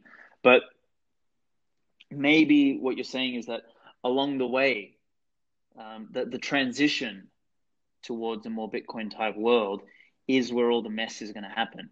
Um, and as a result, we need to stay vigilant. We need to we need to play the we need to war like guerrillas basically um, and and not the chimp type gorillas but you know this is still a guerrilla warfare on the on that path um, but you know i always i've got this analogy it's like you know you have silver bullets or you have multiple lead bullets right so sorry you have a silver bullet or multiple lead bullets whilst i think bitcoin broadly speaking is like the, the silver bullet the the process of hyperbitcoinization is a series of lead bullets it is people putting capital in the network. It is people holding. It is you know people building privacy tools. It is you know people writing. It is podcast. It is you know us sort of you know harassing everyone that we know that you know Bitcoin needs to come in. It is the collapse of the state. It is the loss of faith in you know the issuance of new currency. It's, it's fucking all of this, um, and, and Bitcoin sort of seems to you know be empowered by all of these things. But it's again, it's like it's it's the it's the best shot um, that we have, but it's it's no reason for any of us to stay complacent um, along the way because it's the transition where most of the mess uh, will actually occur. Yeah, yeah, I, I do think it's it's our best opportunity as of now. But what I like to f- focus on is that it's not going to be the last opportunity. It's not going to be the last bullet that we're going to create. Um, like this is a, a, a, like everlasting war basically between productivity and leechers, right? Mm-hmm. Um, and it's going to be a massive struggle for eternity, basically. Um, and even if Bitcoin fails, right, and tyranny subsides for a little bit longer, uh, I'm I I don't think that the human spirit can be crushed uh, that easily and that permanently. Um, like people will still solve problems uh, regardless of how how bad the situation gets, right? Um, problems will be difficult or more difficult and more people will fail with them. But still even if if we don't make it work with bitcoin uh, like i have i have confidence in that entrepreneurial genius to continuously find problems and find solutions on how to fix them. So the i guess my my whole thesis about the the difference between like a monero and a and a, and a bitcoin is is almost you mentioned this idea of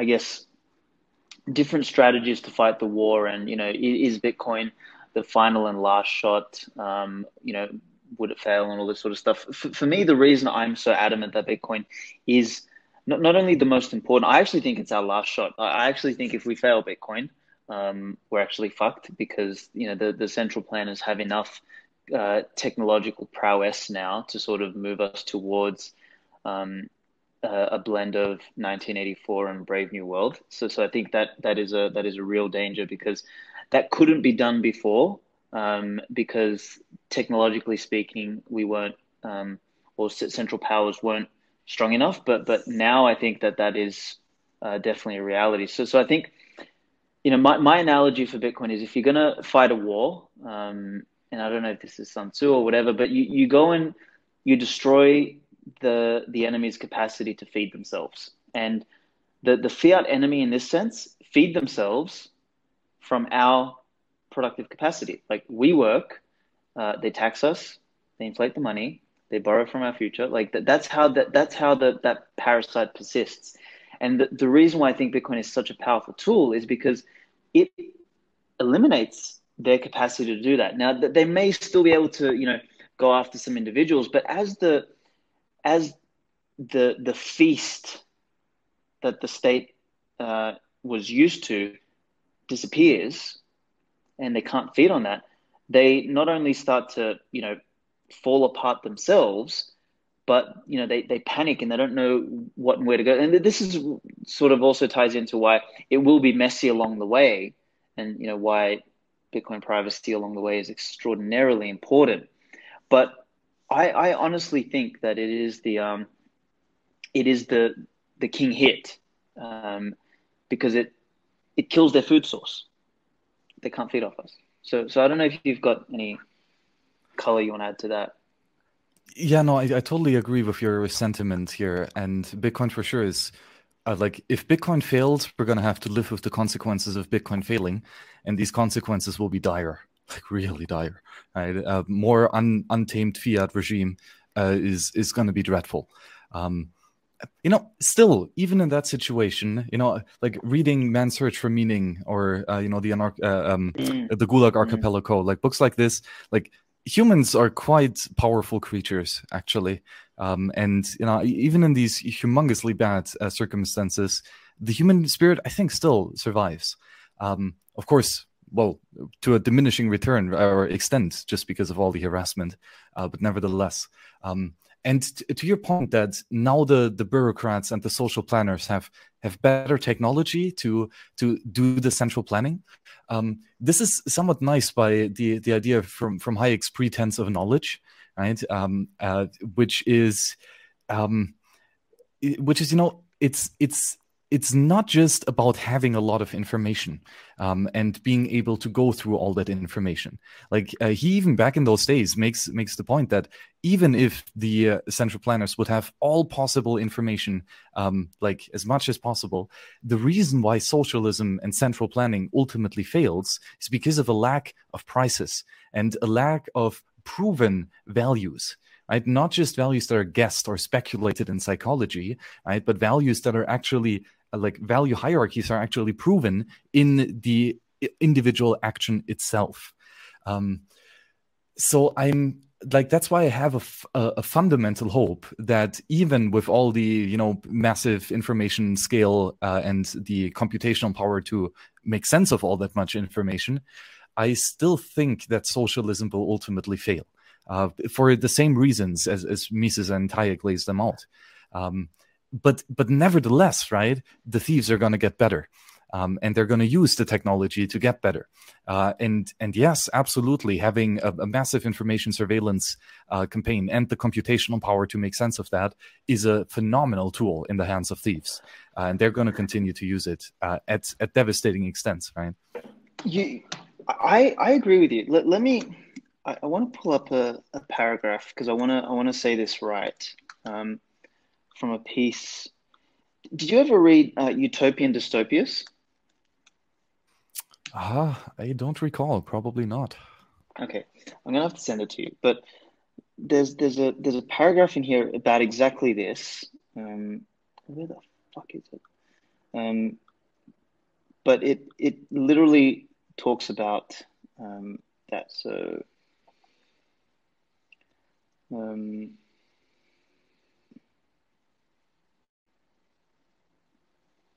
okay, so I'm going to read a little bit of it. So I say Homo sapiens, we are the latest evolutionary experiment, um, and we're larping our way into the history books, um, assuming, of course, we make it through the great filter. Um, and therein lies my most significant personal concern. I know that central planning will not work. You don't have to be a genius to realize that. My fear is the central planners destroy everything around us, similar to how the USSR nuked itself, and or make all of humanity obsolete by unleashing, unleashing some sort of AI style Leviathan in its arrogant pursuit for the ultimate utopia. The greatest risk is not the idiots succeeding, but the idiots blowing everything up and taking the intelligent and virtuous down with them. Um, so, so I guess I, I, agree with you in the sense that socialism, no, no matter what they do, they, they, can't succeed. They'll always blow up. But their, their capacity to fuck things up this time is so widespread that it's not like it's not it's not as isolated as before. You know, the, the whole the you know the Nazis and that that was isolated. Um, you know, the USSR, the Gulag Archipelago, that was isolated. North Korea is isolated. So so these smaller scale fuck ups can blow up without blowing everything else up. But I, I fear that, and we've sort of seen this with 2020, is how the, the bureaucrats just through it, does, it doesn't even need a conspiracy theory to explain. It's just through sheer ass covering that they don't, don't want to be the one that says the thing contrary. That they sort of all converge to this almost attempt to govern globally um, as you know one group, and and, and that has potentially really, really, really, really catastrophic uh, outcomes. Now, now maybe it's not that the entire human race gets wiped out, but maybe we sort of throw ourselves back eight, nine hundred years. So, so I think that is the for me the danger is not um, not that they succeed. the danger is that they fuck it up so badly um, that it takes us another couple hundred years to to get to where we got to now, um, or we just wipe ourselves out completely. I don't know. Uh, yeah, yeah, both are dire outcomes. Not sure which one is worse. Uh, hopefully, we can prevent both. um, uh, but but yeah, I mean, you know, that's that's why we Bitcoin. Like that's why we do the shit we do because it's that important of work. At least we perceive it to be. Um, and you know, I, I, hope we're wrong about this, right? I, I hope that the threat is not that big. Uh, but I don't know. After like a lot of thinking about it, it seems to get uh, bigger by the second. Uh, so yeah, we got to fix it. It does. It, it's the slippery slope, man. It's the, it's the like again when you read a bit of history, you know, and, and people sort of wonder how things got so bad. It's it's that they compound on each other, and that's the thing. Like I mean, you know, cancel culture didn't start off really bad. It started off really small. It's like, oh, you know, you just shouldn't say that about people. Um, you know, it started off as a politeness, but now it's sort of encroached all the way to the point where you can't have fucking kids' books. You know, they're, they're burning books again. It's like they're doing exactly what they say you shouldn't do, but they're doing it again. And, and this is sort of the, it's almost like a harmonic effect, like the the the, the chaos of the the bad decision making creates more bad decision making. Um, and and this is again, I I would say a fiat effect is that you you make the natural cyclical nature of um, you magnify its amplitude um, and you sort of you, you, you fake all the good and then you fucking collapse so badly on the way down. And, and, and i think honestly it's dangerous. And that's again bitcoin removes their um, their food source and in doing so starves the fucking beast. And i don't i can't see any other strategy uh, in this warfare, um, in this war, sorry, that is that is more potent um, in terms of succeeding. So, anyway, let's talk practicality. Um, unless you have any more philosophical um, pieces you want to add to that. no, no, I, I do enjoy the blabbering about all the theory uh, and all the philosophy of it, uh, but and again, what, what are we going to do about it? mm-hmm, uh, mm-hmm, obviously. Bitcoin is the answer, but there's a lot of nuance in it. Indeed. Okay, so let's let's talk um, answers to, I guess, what I think is the biggest problem. Like, I, I'm still committed, uh, not committed, but I'm convinced that Bitcoin wins in the end anyway. The, the only question for me is how clean or how manageable that pathway is. And this is where the answers need to be found. It's not about finding the fucking answers to hyper Bitcoinization because we don't know what that's going to look like, when it's going to happen, none of that shit. What we do know now is that Bitcoin is the only fucking alternative and the best alternative we have to this Leviathan.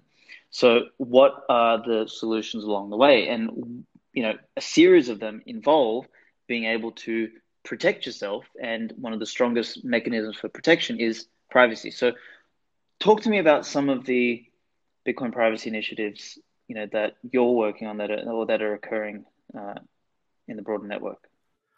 Yeah. So, you know, it's so difficult to change Bitcoin's consensus rules, right? And to add magic like uh, you know ring signatures or stuff stuff uh, that you can do in different monetary networks, but you just cannot change Bitcoin to be that, right? So it's going to be difficult to improve the privacy on the base layer to like uh, uh, like a, an exponential improvement.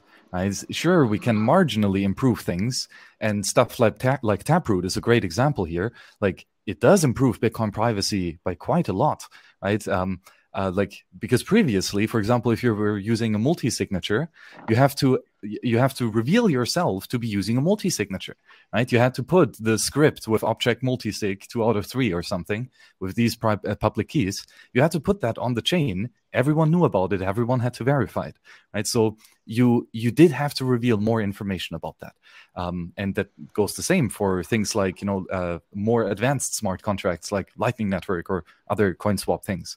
Um, but what Taproot does is with some genius cryptographic tricks uh, that that are possible with Schnorr signatures, um, is that it uh, hides the fact that a multi-sig policy is actually being used, uh, mm-hmm. but it just looks like a single public key and a single signature, right? So so all of a sudden, everyone who actually uses multi-signature looks like if he would be using a single signature and vice versa, right? So the anonymity set size growth, right, uh, mm-hmm. uh, grows. More, more people look like the same, uh, and uh, and that's in general a good thing for privacy. So, you know, things things like this are are uh, I, I, think going to be the the main forefront on the network layer, uh, at, at least in the short term future.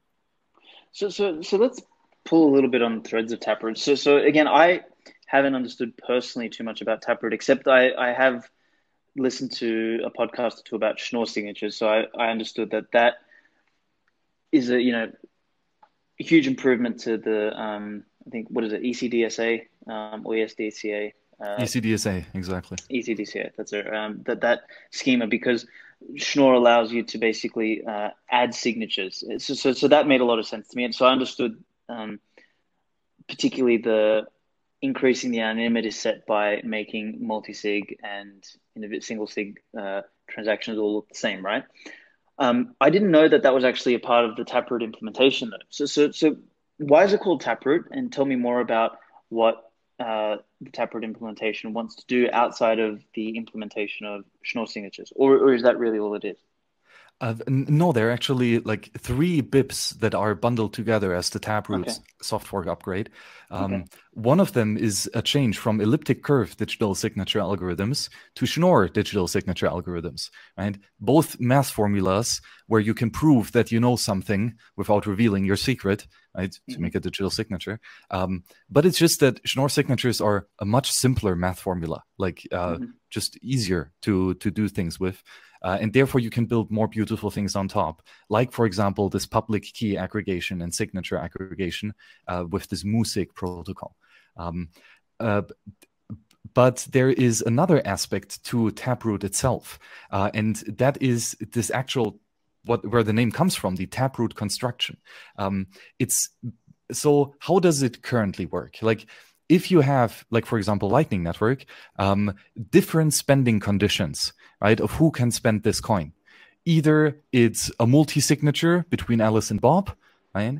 Or you can spend it with only Bob's key, right, after one week, right, for example. Or Alice Alice's key can spend it if she also has a secret, right? These are basically the three spending conditions for a Lightning Network script, like the the private property contract that these two individuals go into here. Um, and uh, but it's again, you have to reveal all of this to everyone, right? So in this transaction, you put all of these three spending conditions and you prove that you that your transaction verifies one of them right? So for example you provide the two out of two multi-signature right? And then every full node checks okay these are the three possible spending conditions and yes one of them got fulfilled right but that means again you just reveal a bunch of about your on-chain activity right everyone verifies all three scripts uh, and the idea of taproot um, is to instead of having just a linear line of all the scripts where you have to reveal all of them you have a tree structure, right? A, a, Merkle tree, basically, where each spending condition is a unique and independent called leaf of the tree, like the, the endpoint of the tree, right? Mm-hmm. Um, so in our case, you would have three, like, uh, um, or actually, you only would have two spending conditions at the end of the tree. Um, and those are, for example, Bob can spend it by himself after one week, or Alice can spend it by herself if she has that additional secret. Right? These are the two spending conditions that we put at the bottom of the tree. Right? Why? Why is it only two now instead of three? Exactly. Uh, that's the interesting thing. Um, why is it actually called taproot?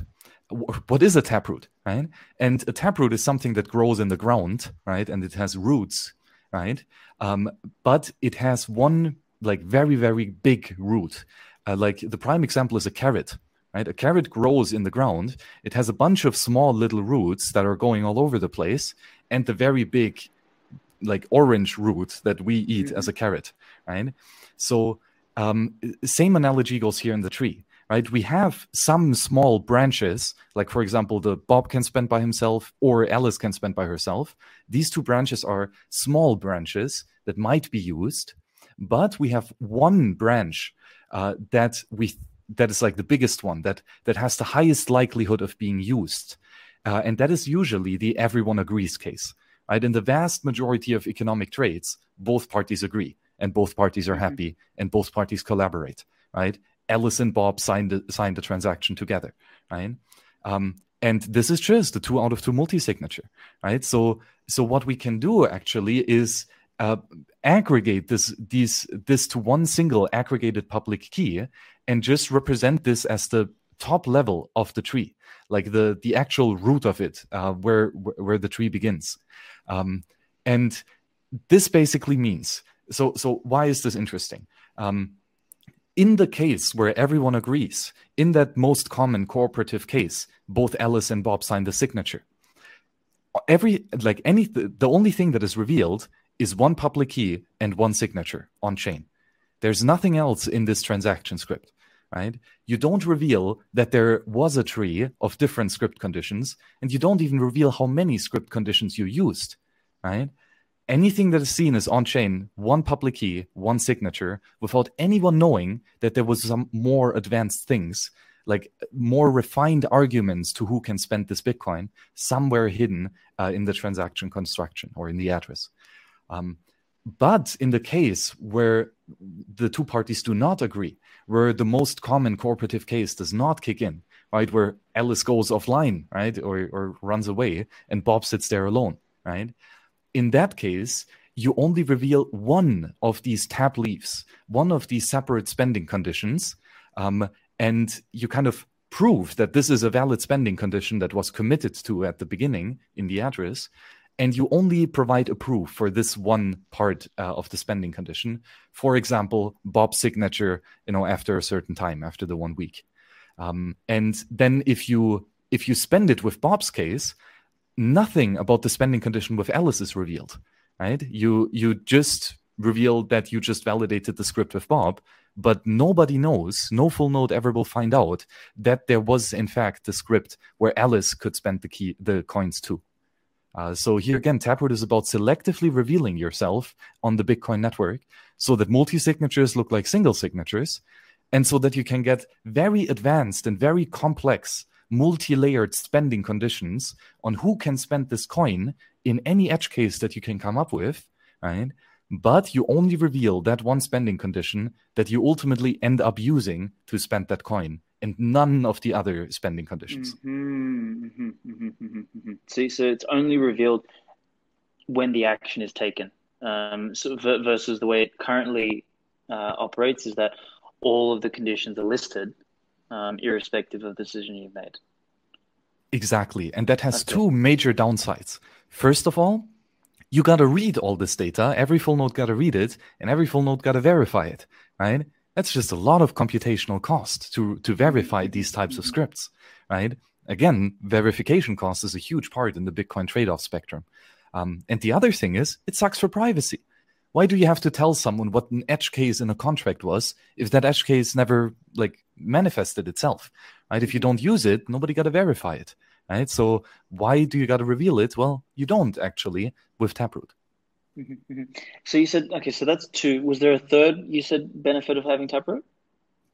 Um, uh, I said that there were three BIPs, uh, three Bitcoin uh-huh, improvement proposals okay, that bundle okay, together as the Taproot okay. upgrade. Uh, first, is the Schnorr signature algorithm, which is mm-hmm. defined and laid out there. Uh, the second is this tab script uh, idea, right? To have um, this tree construction of scripts, right? which, by the way, the idea goes back to like 2012 or something. Uh, so it's nothing new, um, but now it's actually manifested. Um, Possible, and, yeah. Yeah, hopefully. and the third, uh, the third thing is, uh, in addition to Bitcoin opcodes, so the the operational codes that are used uh, in the Bitcoin script itself, in the programming language, um, this is basically changes to how we can write contracts of who can spend Bitcoin. Right, specifically changes that that make Schnorr signatures work and like key aggregation with Schnorr signatures and things like this. Mm-hmm. Um, so that's but that's some low level like developer like lawyer speak basically. I mean that's what bitcoin script developers are. They write contracts yeah. right? Yeah. Um, but hopefully you as the as the end user uh, won't have to deal with with bitcoin scripts. But uh, i mean actually why not? There are things that make that easier too. Okay so so what is what are some of the arguments against Taproot. So it's like it's obviously it hasn't been implemented yet. Um, you know, changing anything on Bitcoin is difficult. So so what what are some of the what may be some of the arguments against it, or what are some of the things that people are saying that oh why we shouldn't potentially do Taproot? Yeah, I think the biggest argument is the one that you brought up. Uh, changing Bitcoin is a dangerous thing. Like we found somehow consensus on this magical internet money. Any mm. change that we're going to propose to it is going to be dangerous, and especially it's going to be a dangerous precedent, uh, uh, uh like uh, a dangerous mm-hmm. like uh, like first action, right? Um, yeah, yeah, precedent. Yeah, yeah, yeah, precedent. Yes. So what happens if you like if in twenty years' time someone just comes along and says, "Oh, let's let's change to 42 million Bitcoin and let's give me all the other mm-hmm. 21," mm-hmm. right? Well, that's also a change in the Bitcoin rules. I mean, we agreed to changes previously, right? Maybe we're going to agree to that one too, right? Um, so like it's always tricky to kind of patch the machine as it's flying um, and it's again sets a very dangerous precedent. So as much as i would love to use taproot like two years ago um, i i'm happy that it's still not here and i'm happy that it's still a pain in the ass to get activated because mm. that shows that bitcoin is resilience and that these rules that we set are actually set basically set in stones. Um, mm-hmm and, you know, even in something like Taproot, where to be honest, other than this, there's almost no good argument against it.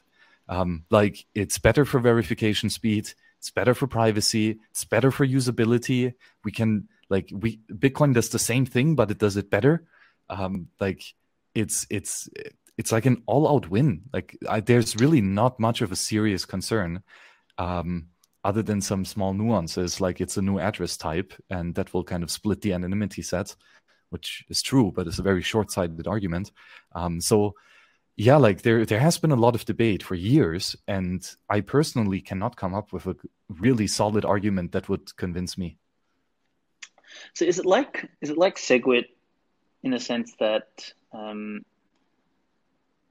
it you know it's released into the network, but because it's backwards compatible, it sort of runs alongside, and then people sort of have to move over to, you know, Taproot type.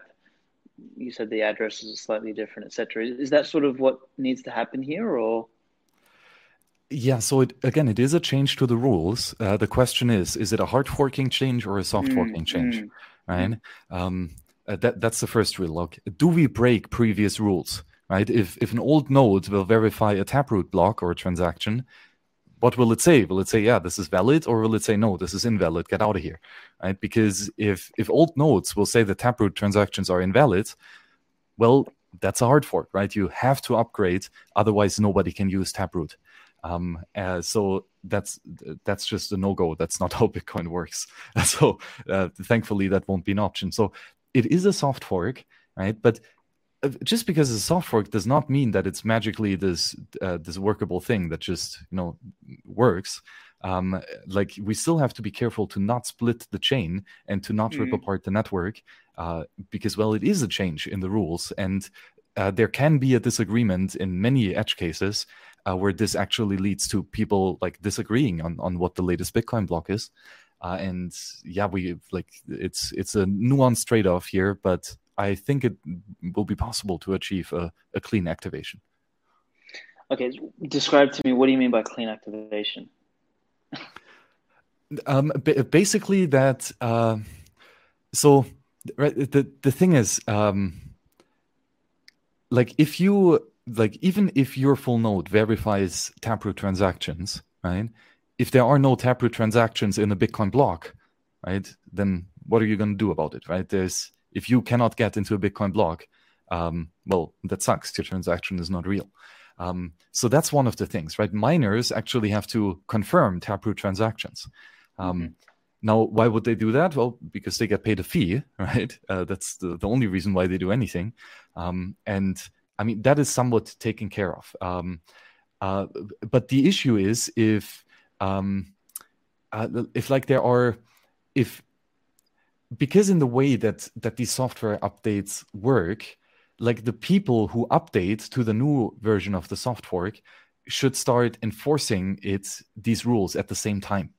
Like if different nodes start enforcing the rules at different times, that can lead to like difficult like trade-offs because all of a sudden your node um like I, I'm, I'm probably failing to explain it but uh and it's it is a rather nuanced argument but the mm-hmm. thing is mm-hmm. if you want to upgrade you gotta make it coordinated with everyone else uh otherwise you know blocks might be considered invalid uh, or miners will do reorganizations um and uh, yeah, that's uh, like things like a user activated soft fork are actually extremely dangerous uh, because that basically means that nodes say, well, any block that does not signal readiness for taproot, I will consider invalid.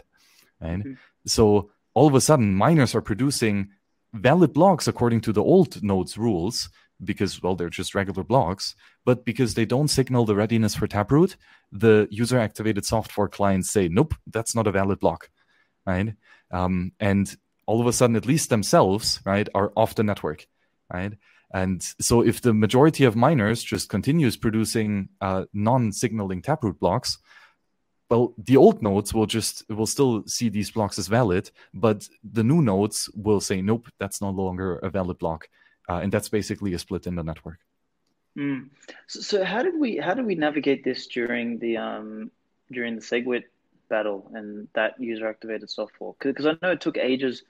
I mean, even to this day, not you know, SegWit is not.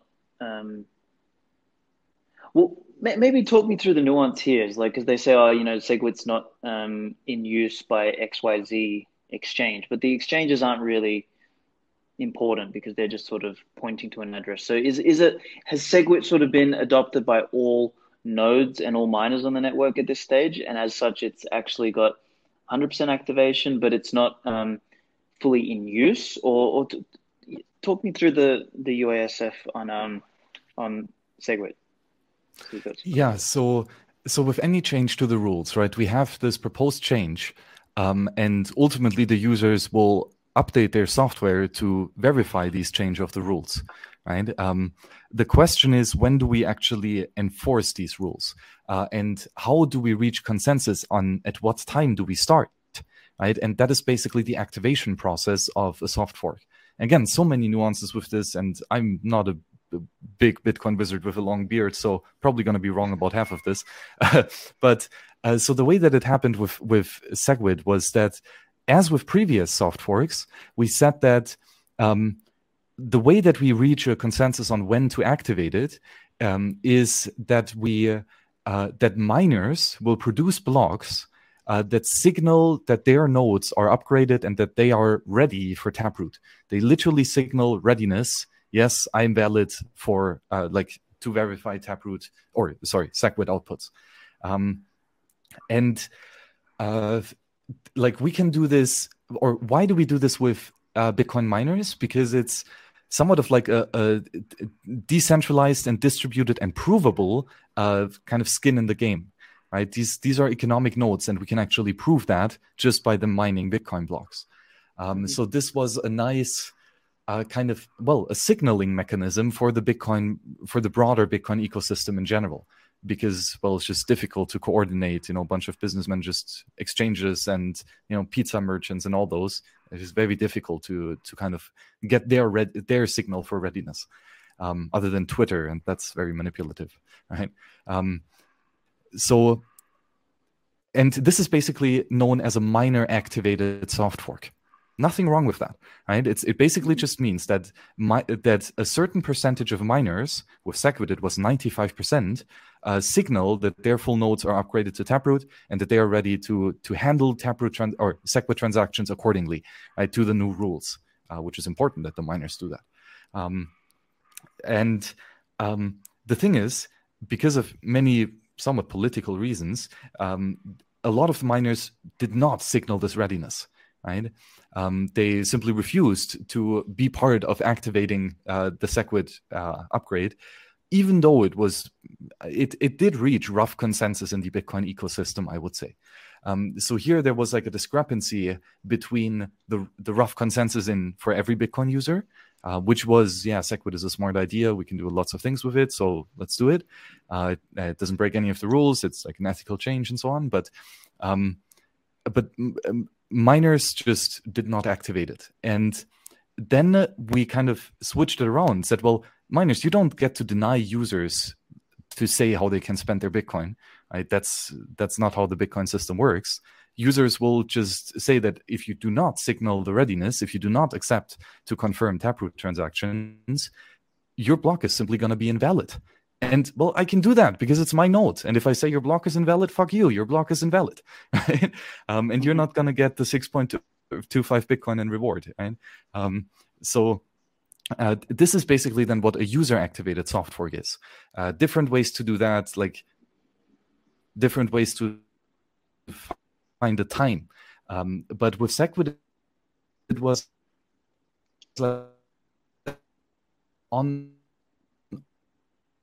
August 1st, this was only a, a threat, so to say. Like, uh, because in fact, before this flag day activation of the user activated soft fork actually kicked in, all of a sudden, miners started to signal Taproot readiness, uh, SegWit readiness, and we reached over the 95% threshold, right? So because there was this outcry of users to, hey, if you no longer produce uh, tap, uh, SegWit blocks, your block is not going to be valid for me. Um, that was somewhat of a of a threat enough, so to speak, though a, a non-violent threat, um, like a peaceful threat, um, that kind of kicked the miners into the butt to you know do what they're paid for, and that is to confirm the Bitcoin transactions the Bitcoin users want them to confirm. Interesting. So, so we sort of, uh, in a sense, the node operators and the network, um, or the users on the network, kind of forced the hand of the of the miners in that sense, right? Exactly. Yes. Mm-hmm. Um, and again, it's it's like it's it's a genius thing because that's very much how Bitcoin works, right? I make the rules. Like I run the full node. I can change it to whatever the fuck I want, right? Um, and you're gonna play by my rules, otherwise I kick you out of my network, right? And I no longer talk to you. That's the ethos so, of Bitcoin. That's anarchy and money, right? Yeah, I uh, and, love it. Um, was so was there enough of a like a critical mass of nodes that sort of flipped over and signaled that that sort of you know was visible by the miners? Like, how was that signaled by the community? That's exactly it. It's very difficult to signal that. Like and and to signal it provably and verifiably. That's mm. why you, we use miner signaling in in the first place, right? Because we just cannot prove how many people run full run the full nodes that verify these mm. this code. It's just an impossibility to prove, right? Uh, my guess is actually that I don't know. There were maybe, I don't know, 50, 100 user activated soft fork nodes out of there. I mean, I was one of them, but I'm not a meaningful merchant getting paid, right? Like i am like a tiny blimp in the Bitcoin ecosystem. So like I think that it was actually a very small number of users who actually ran that full node and would have actually forked themselves off the network if it happened, right? Because that's the other thing. Like if miners just continue to not producing blocks according to a SegWit, then you don't have any blocks on your blockchain, right? So you're it's mm. useless, right? Um, then the question is, do you revert back and kind of give in and say, okay, uh, let's let's let's stop that. I want to be on the main Bitcoin chain again, where everyone else is. So I will just run the regular previous uh, software client for my full node that does not activate uh, with a user activated soft fork. Yeah, well, fuck this. This is I can see the contention now with um with Taproot. So so I guess, hmm, what what then is the? Uh, I mean, you you tried to explain the process, so there's no point in sort of beating a dead horse there. It's like it's going to be difficult. It's going to be hard. So I guess it's it's it's almost like a it's almost like a campaign over a period of time to sort of you know suggest that this is good and you know have people review the bips. Um, is there is there a suggested time or a suggested date or a suggested block that um you know people are thinking of introducing Taproot at this stage, or is that still up for discussion? Yeah, that was a very in-depth conversation for the last half year or so, I would say. Uh, mm. And so far, there were difficulties to reach consensus on how to activate this consensus change. uh, yeah, difficulties of free software organization all the way down. um, and there was like, uh, like the big question was user activated soft fork or miner activated soft fork. Um, and I think just based on the horrible experience of last time, like everyone was still kind of butthurt and was afraid of doing a miner activated soft fork because well last time they fucked it up right? So everyone was kind of trigger happy to like go like oh i'm threatening these bastards again that i don't pay you if you don't do that right? Um like yeah um I, and I, I, was one of them to be honest. Like initially i was i was like no the taproot is awesome. We like it. Full nodes make the rules let's just roll out that. Um but you know the more i was thinking about it it's just super dangerous man. Like user activated soft forks are really a dangerous thing um, because they can very easily lead to a network split. Like if miners just don't mine taproot transactions all those user activated soft fork nodes are going to be like uselessly floating around on a different network. Ah that's a pain in the ass man. We don't want to have that. So miner signaling really makes sense i think. Um, just because it is a a provable way to enforce the activation consensus.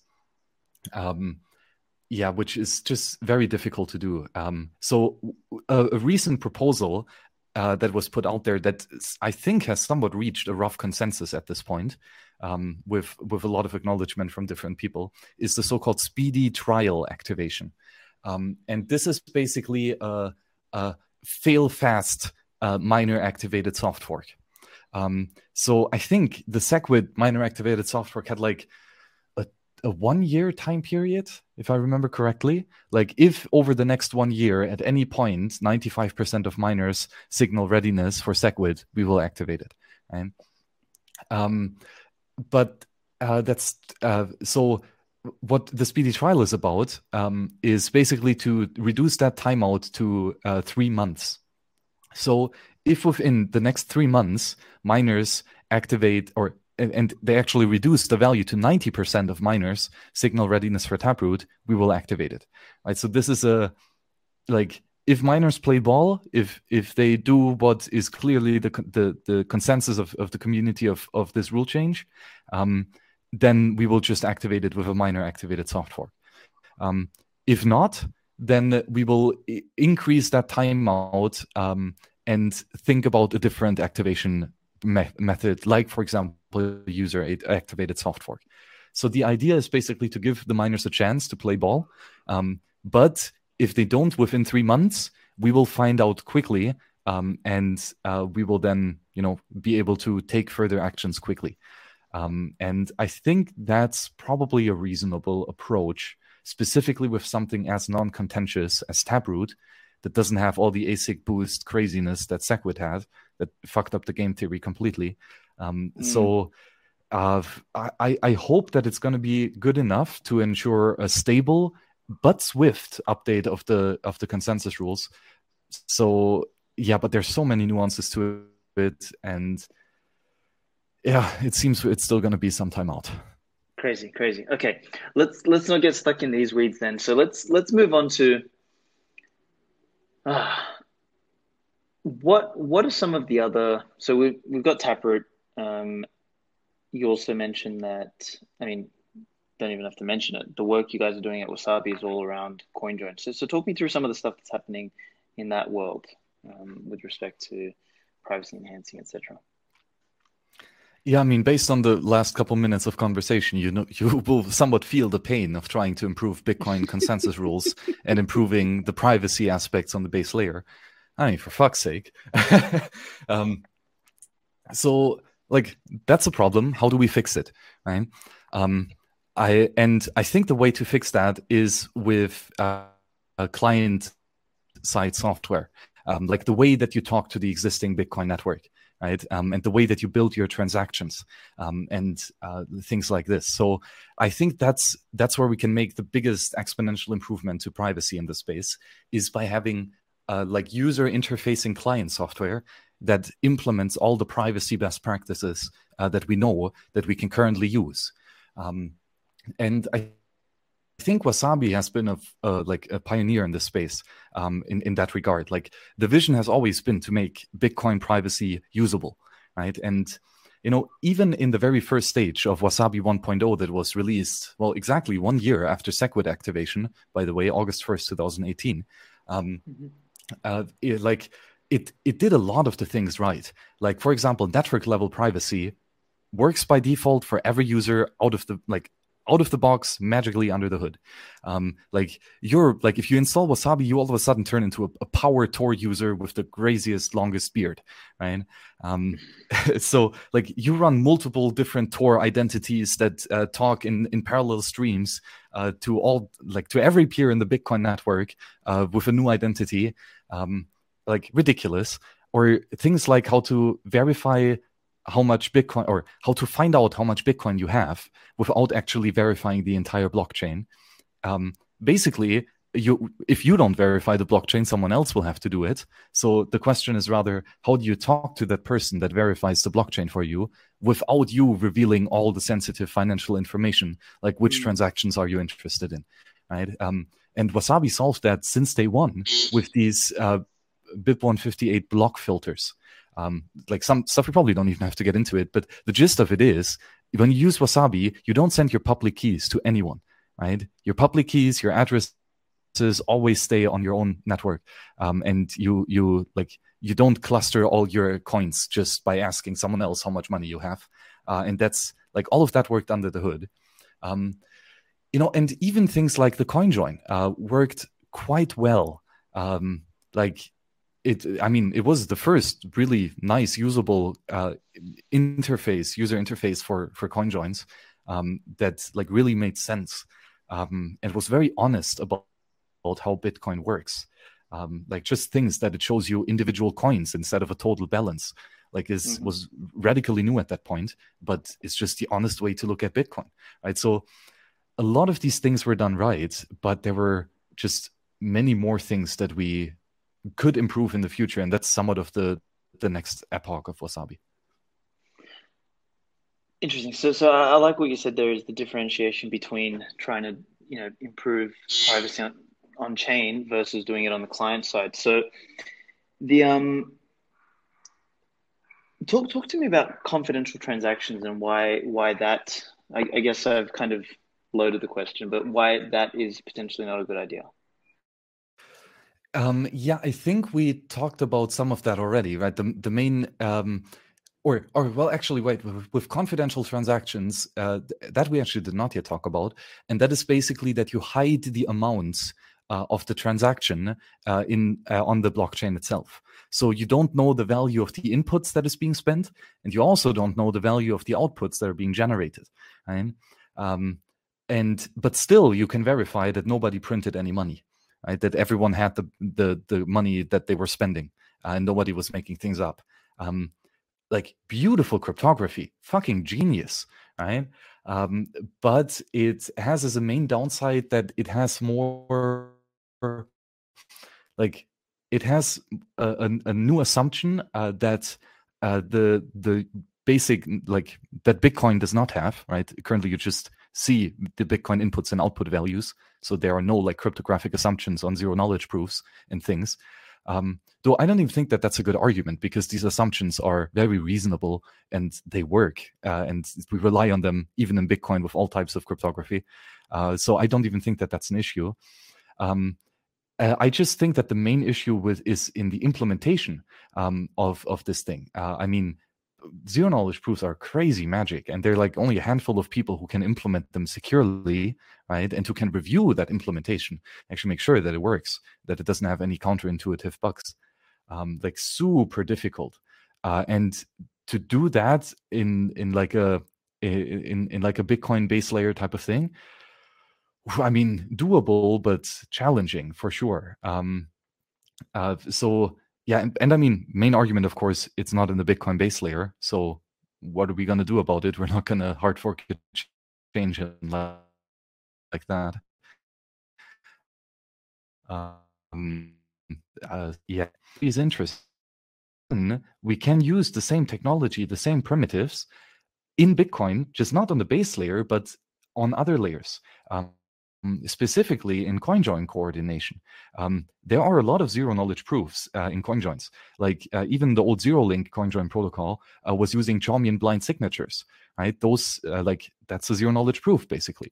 Um, it's very limited zero knowledge proof, and it doesn't really, like, it has some, because we use that, we have some weird downsides. Like, for example, every user needs to get exactly the same amount. Um, like in Wasabi's case, 0.1 Bitcoin. Like, uh, and this means we have a minimum denomination, right? If you want to be part of the coin join, you got to have at least 10 million sats. You know, that's a fortune, right? So that sucks that only the rich whales, basically, uh, who are like Satoshi fucking multi-millionaires, like ridiculous, like the only the aristocrats basically can use CoinJoin. so that sucks.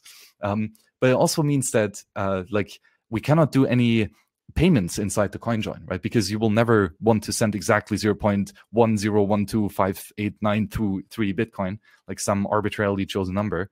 Like that's not going to be the payment that you want to make, right? So payments in a coin join basically become impossible just because of the cryptographic layer itself.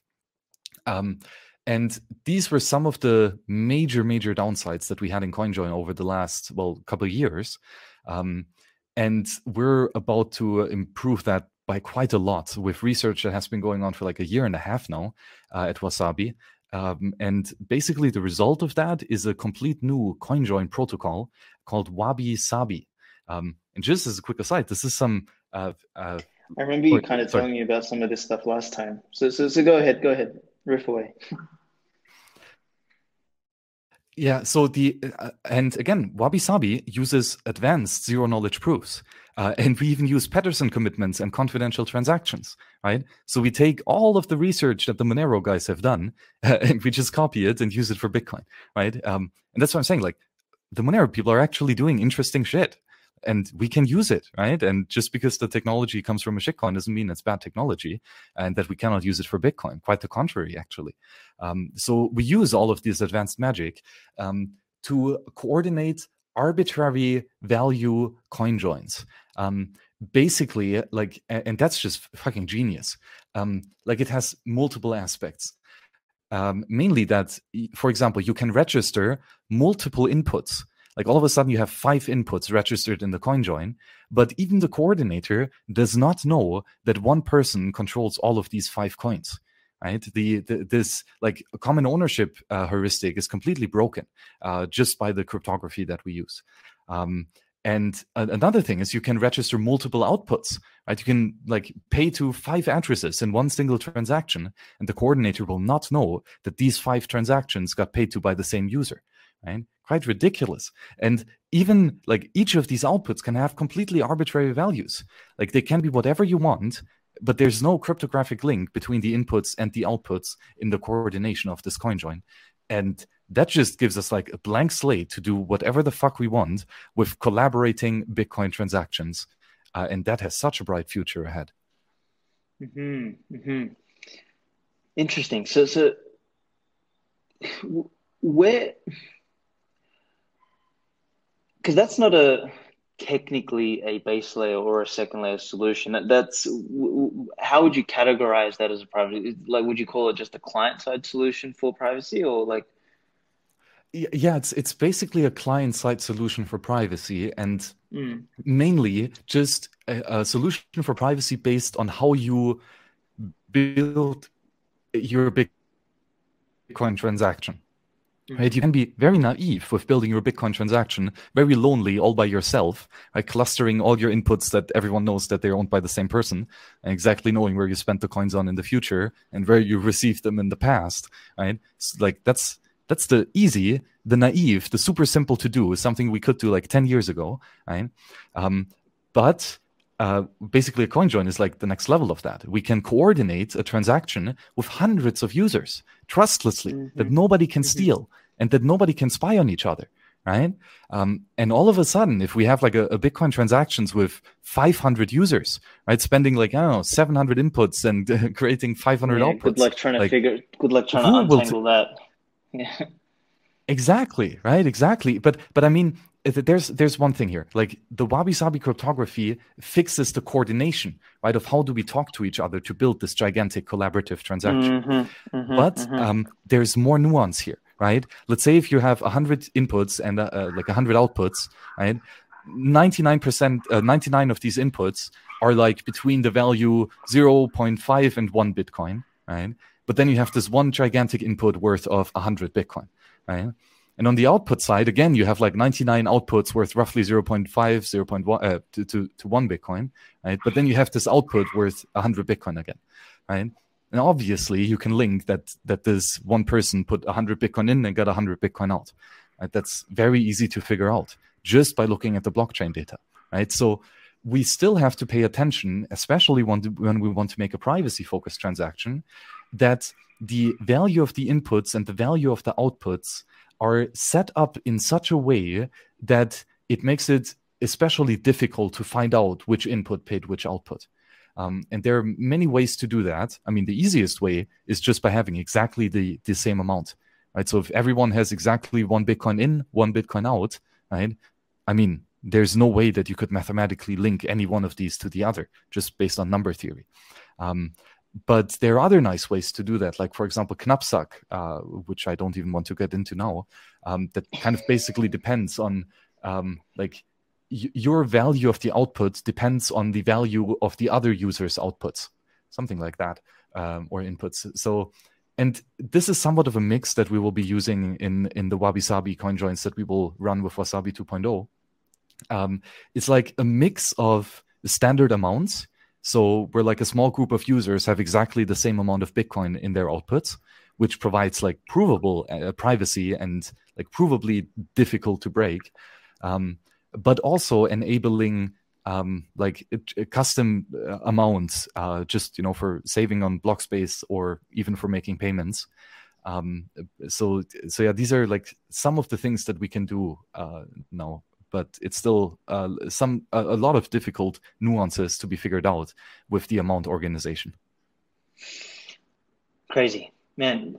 When, when people say, "Oh, there's no development happening on Bitcoin," it's just it's laughable. Like the the, the we're literally we're literally building, you know, the we're at the cutting edge.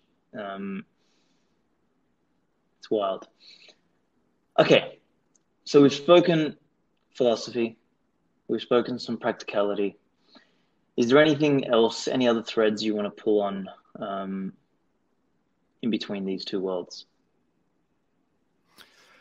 Um, well, I think maybe like the very interesting thing is to put all the nice privacy technology that we have worked on in the past and to find interesting ways to putting them together. Um, mm. Like, for example, like coin swaps are fascinating. Like uh, to swap the ownership of an on-chain UTXO with someone else is genius.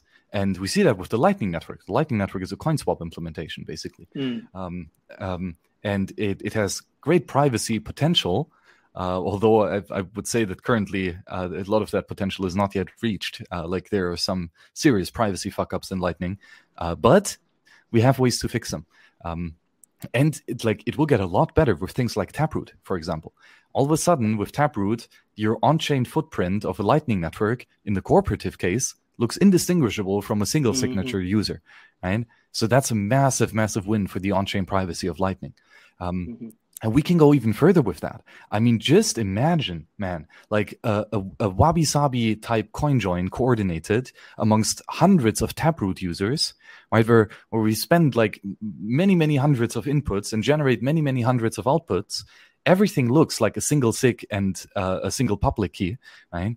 But under the hood, what's going on is is like people setting up advanced inheritance schemes that were potentially like their heirs might spend Bitcoin, uh, and some are opening a Lightning Network channel directly inside the CoinJoin. Right? We can we can like with Schnorr some weird ring signature magic that with Lightning Network you don't even have to reveal which of the coins you actually own. Like there is just such a vast, crazy amount of design space that we can use inside the Bitcoin network with all these many small parts that we have. Um, it's kind of like uh, like the philosophy of wabi sabi itself. I mean, we didn't come up with the name.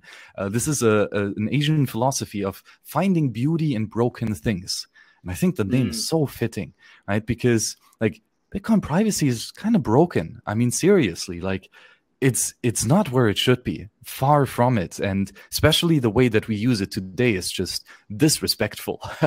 Um, and we can do a lot better. Um, so what, what we try to achieve with wasabi and kind of what our vision is is that we will take all these broken pieces um, put them together into a beautiful shape of the vase that it was before and then fill the cracks with gold right? Mm. To create beauty out of broken things, right? To put things together in a nice, intuitive way that just works, right?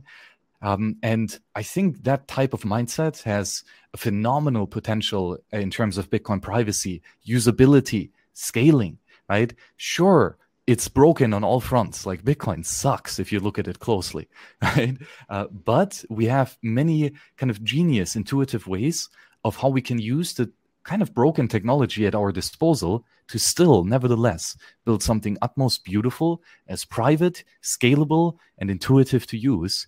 Uh, and like with with that type of vision, I can really see Bitcoin succeed in the long run. Very eloquently put. Um, I mean, I, I, I guess broken is maybe a strong word, at least for me. I think um, you know, if Bitcoin, if Bitcoin only solved the problem of um, not being able to corrupt the money supply, and this is sort of where we stopped, I think it's a huge, huge win. But yeah, like, like I think maybe to augment what you said there is that with with this approach, I think the word you mentioned earlier was design space. Is that like th- this has the capacity to do things based on the strength of the the Bitcoin Bitcoin's digital primitives that we could not do with anything else with any um, degree of assurity um, or uh, I guess security. Like B- Bitcoin is that foundation. We can do all of this stuff now because those ingredients are actually there, and and I guess this is part of staying vigilant. This is part of continuing to push the envelope, um, but thinking about which envelope we're pushing and not just fucking willy nilly like whether you're Ethereum or any of these other idiots and just you know willy nilly changing everything at the base layer. It's just so stupid. Whereas this approach is far more, um, I guess, deep and well thought through and yeah, I love it. Yeah, yeah, and you know, just things like multi-signature are such a like mind-bogglingly invention. Like I am just flabbergasted that humans came up with that shit. Like ridiculous. Like this is I even wrote a bachelor thesis on this. Like this is non-simulated shared ownership of a scarce asset. Like that is so ridiculous. Um, like mm-hmm. what does that mean? Mm-hmm. So we have a scarce asset, right? Like a like a like a T-shirt, right? Either you wear it or I wear it. Uh, like a gold coin, either you hold it or I hold it. Like a Bitcoin UTXO, right? It's either yours or it's mine, and either you can spend it or, or I can spend it, right? Um, so there's a potential of conflict over who can control these scarce resources, right? As we spoke about earlier. Um, and you know the way that we solve that is with property rights, right? With clear definitions of who can spend what, right? But the thing is that so far these were somewhat simulated constructs, right? You had a piece of paper that said you own this house. Well, you know, but someone just comes and, and knocks in the door and you know, uh, uh, like sc- screams at you and and chases you out with guns um, well, it's no longer yours, right? You can no longer really use it. So property rights kind of fail to actually defend the property, right? And with Bitcoin, we have like this way to cryptographically like enforce the property. Like a Bitcoin, like no single Bitcoin UTXO, no single Bitcoin was ever stolen. Not once, not one time, right? That's that's so crazy, right? every Bitcoin, every unspent transaction output has a script that absolutely clearly defines mathematically under which conditions this coin can be spent again. Right? For example, the script says, uh, there, here's a public key, right? And this coin can only be spent if someone provides a signature that is valid to this public key. Like that was the definition of who can spend it. And there's fucking no way to spend this unless you fulfill the definition, unless you provide a valid signature. Like, there's just no way. It has never happened before. Um, and this is so ridiculous. I mean, just alone to have this on the individual scale, right? That one individual can can own this property in a way that it's just mathematically fucking impossible that anyone can take it from him, that anyone can spend it in a different way that is not according to the will specified in the Bitcoin script itself. Uh, but it goes even more crazy with multi-signatures because all of a sudden we can we can define a contract that multiple spending conditions have to be fulfilled, right? A signature from both this public key and the other public key, right? Um, and all of a sudden we have this construct where we can together, like two people, uh, control this asset, actually own the asset in a way that it is impossible for them to spend unless they agree and put their signatures voluntarily on uh, on the transaction. Like this is such a mind-blowing concept that we figured out how to manifest property rights in cryptography in a way that it's just unbreakable. This is such a powerful machine. Dude, it's it's wild. It's um it's it is literally the, the thing that gets like i said through the great filter this is why i'm just so adamant that it's um the most important invention of uh of humankind. Like i anyway i can't add anything to what you just said other than i agree. It's just it's a beautiful thing. So look we've done a marathon here. Is there any final thoughts that you want to uh, that you want to add other than that um, eloquent piece you just put forward then? Well, I, I, guess you know always a final note is uh, act, like become active, mm. like think for yourself, right, and act upon what you come to understand. Um, that's that's like the general advice that goes that goes always, right? Um, and I, I've been doing a lot of thinking recently on, uh, like how to get people to actually do that, right? And I think in in the Bitcoin space, we've done a phenomenal, phenomenal job with creating content and sharing that content. Like over mm-hmm. the last years, so many fabulous minds have started to speak up, right, and to voice their opinions and to share their opinions with others. Uh, this has just advanced the general understanding of Bitcoin by so many individuals to an unspeakable extent. Like this is such great work. I mean, like seriously, well done. Um, but I've like for me always this like content accumulation is always only the first step. like sure it's great that you listen to all the bitcoin podcasts right? But are you actually thinking about the topics right? Are you actually for yourself coming up with interesting solutions to these problems right? And are you for yourself thinking of how to improve the situation right? Um, like that's the first thing like to to get you to think. And the question is how to do that. Um, and i think it is with somewhat forcing actions or with making the situation very uncomfortable uh, so that action becomes required right? because thought always follow uh, comes before action right you're gonna have to think about it before you act uh, always uh, that's just how how humans work um, so i don't know about some humans I'm, I'm, kidding. I'm, kidding. Yeah well uh, maybe they they ought to work at least the way that i like to think about it um, sorry can, can, continue continue i cut you off there um, so so yeah but uh, and this is like one of the the methods of learning that I've come to love in my uh, like seeking for understanding of economics and praxeology in Austrian economics. Um, and this is the Socratic method.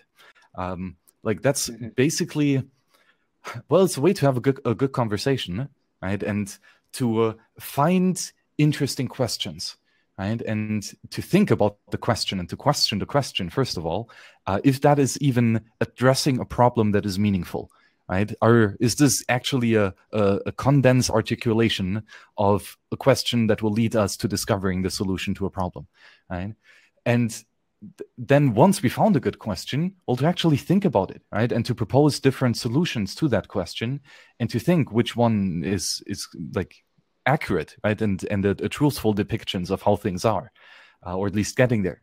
Um, eh, so like I, I learned that with uh, in economics with the, the Miseskreis, like the Mises Circle, which was like this ancient seminar that Ludwig von Mises did in in Vienna uh, every Friday, uh, just you know getting together uh, in a room and talking about all things in economics, right, and asking each other questions and like really like thinking about the stuff, uh, like for hours and hours and hours until late night at the bar, right, uh, and I, I just love that method of conversing to foster a serious conversation that's actually meaningful. Um, and I've been organizing a lot of these Socratics all, all over the place, but now recently I'm I'm actually like I've built basically a uh, like my own uh, lecture room or, or university room uh, to hold specifically these Socratic seminars uh, at towardsliberty.com. Uh, and yeah, so it's like it's I it's I think something that is a bit missing or that, that was underdeveloped in the educational effort so far. Uh, again, awesome job on content creation, but really getting people involved to think for themselves, mm, mm. right? That is kind of the next step that that we somehow have to figure out to provide at scale. Interesting. I guess eh, have have you found that more difficult in a world of these crazy social distancing rules and all this sort of stuff? Like, uh, yeah, I think so. Um, like, uh, there's nothing like a good meet space conversation, right? Where you can look mm. each other in the eye uh, mm. and mm. shake hands and you know converse on many more layers than just the verbal uh, or even visual, right? Um, so yeah, that's for sure a hindrance in communication. I mean, it's a massive one at that, right? So, uh, but I mean, you know, that's why we built cyberspace uh, to to converse and to share our ideas. Um, you know, even when we're not together in meet space. And I mean, that's awesome. Like, it's it's not that it's a bad thing. It's just that it's a bit different, but it has the the massive upside of being able to talk to anyone. I mean, we're talking right now, just sitting across the globe, right? Uh, we could not have had this awesome conversation over the last three hours, right, without this type of technology. And yes, we missed out on the interpersonal face-to-face like real human interaction in meet space but well at least we shared our ideas right? And uh, hopefully learned something from it and advanced our understanding of how things are. So we still get a lot of the benefits um, but but again like um, the the challenge is that it's so easy to just consume the content to get stuck watching netflix playlists or uh, uh, like youtube playlists or podcasts just on repeat not even mm. thinking about the stuff that is being said but just accumulating it right just like being blasted with it that is super easy in cyberspace, right? Because there's just an infinite ocean of information. Yeah.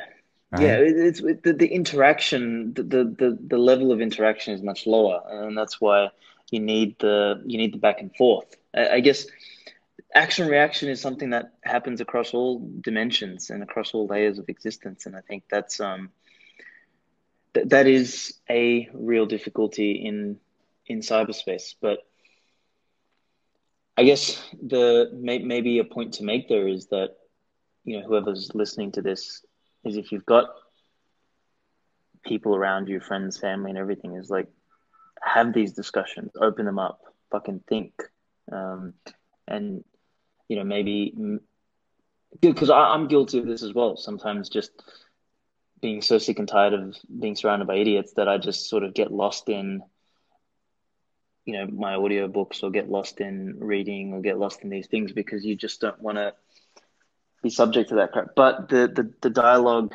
must continue and and specifically it must be a dialogue um, or a multi-log not just a not just a you know monologue uh, yes like fundamentally i agree but i still think that thinking critically by yourself is a very meaningful mm. exercise right mm-hmm. i mean just mm-hmm. contemplating things in your own head like writing stuff down in, in the diary for example extremely powerful right because again it forces you to act like consciously make choices in how you articulate your thoughts right that is what critical thinking is about uh, and stuff like journaling right it's not just the the mind stream that you have like the monkey brain that is just chatting on constantly you actually have to pick out of that unlimited potential concrete actions, concrete words. Um, and that aspect in and of itself is already useful.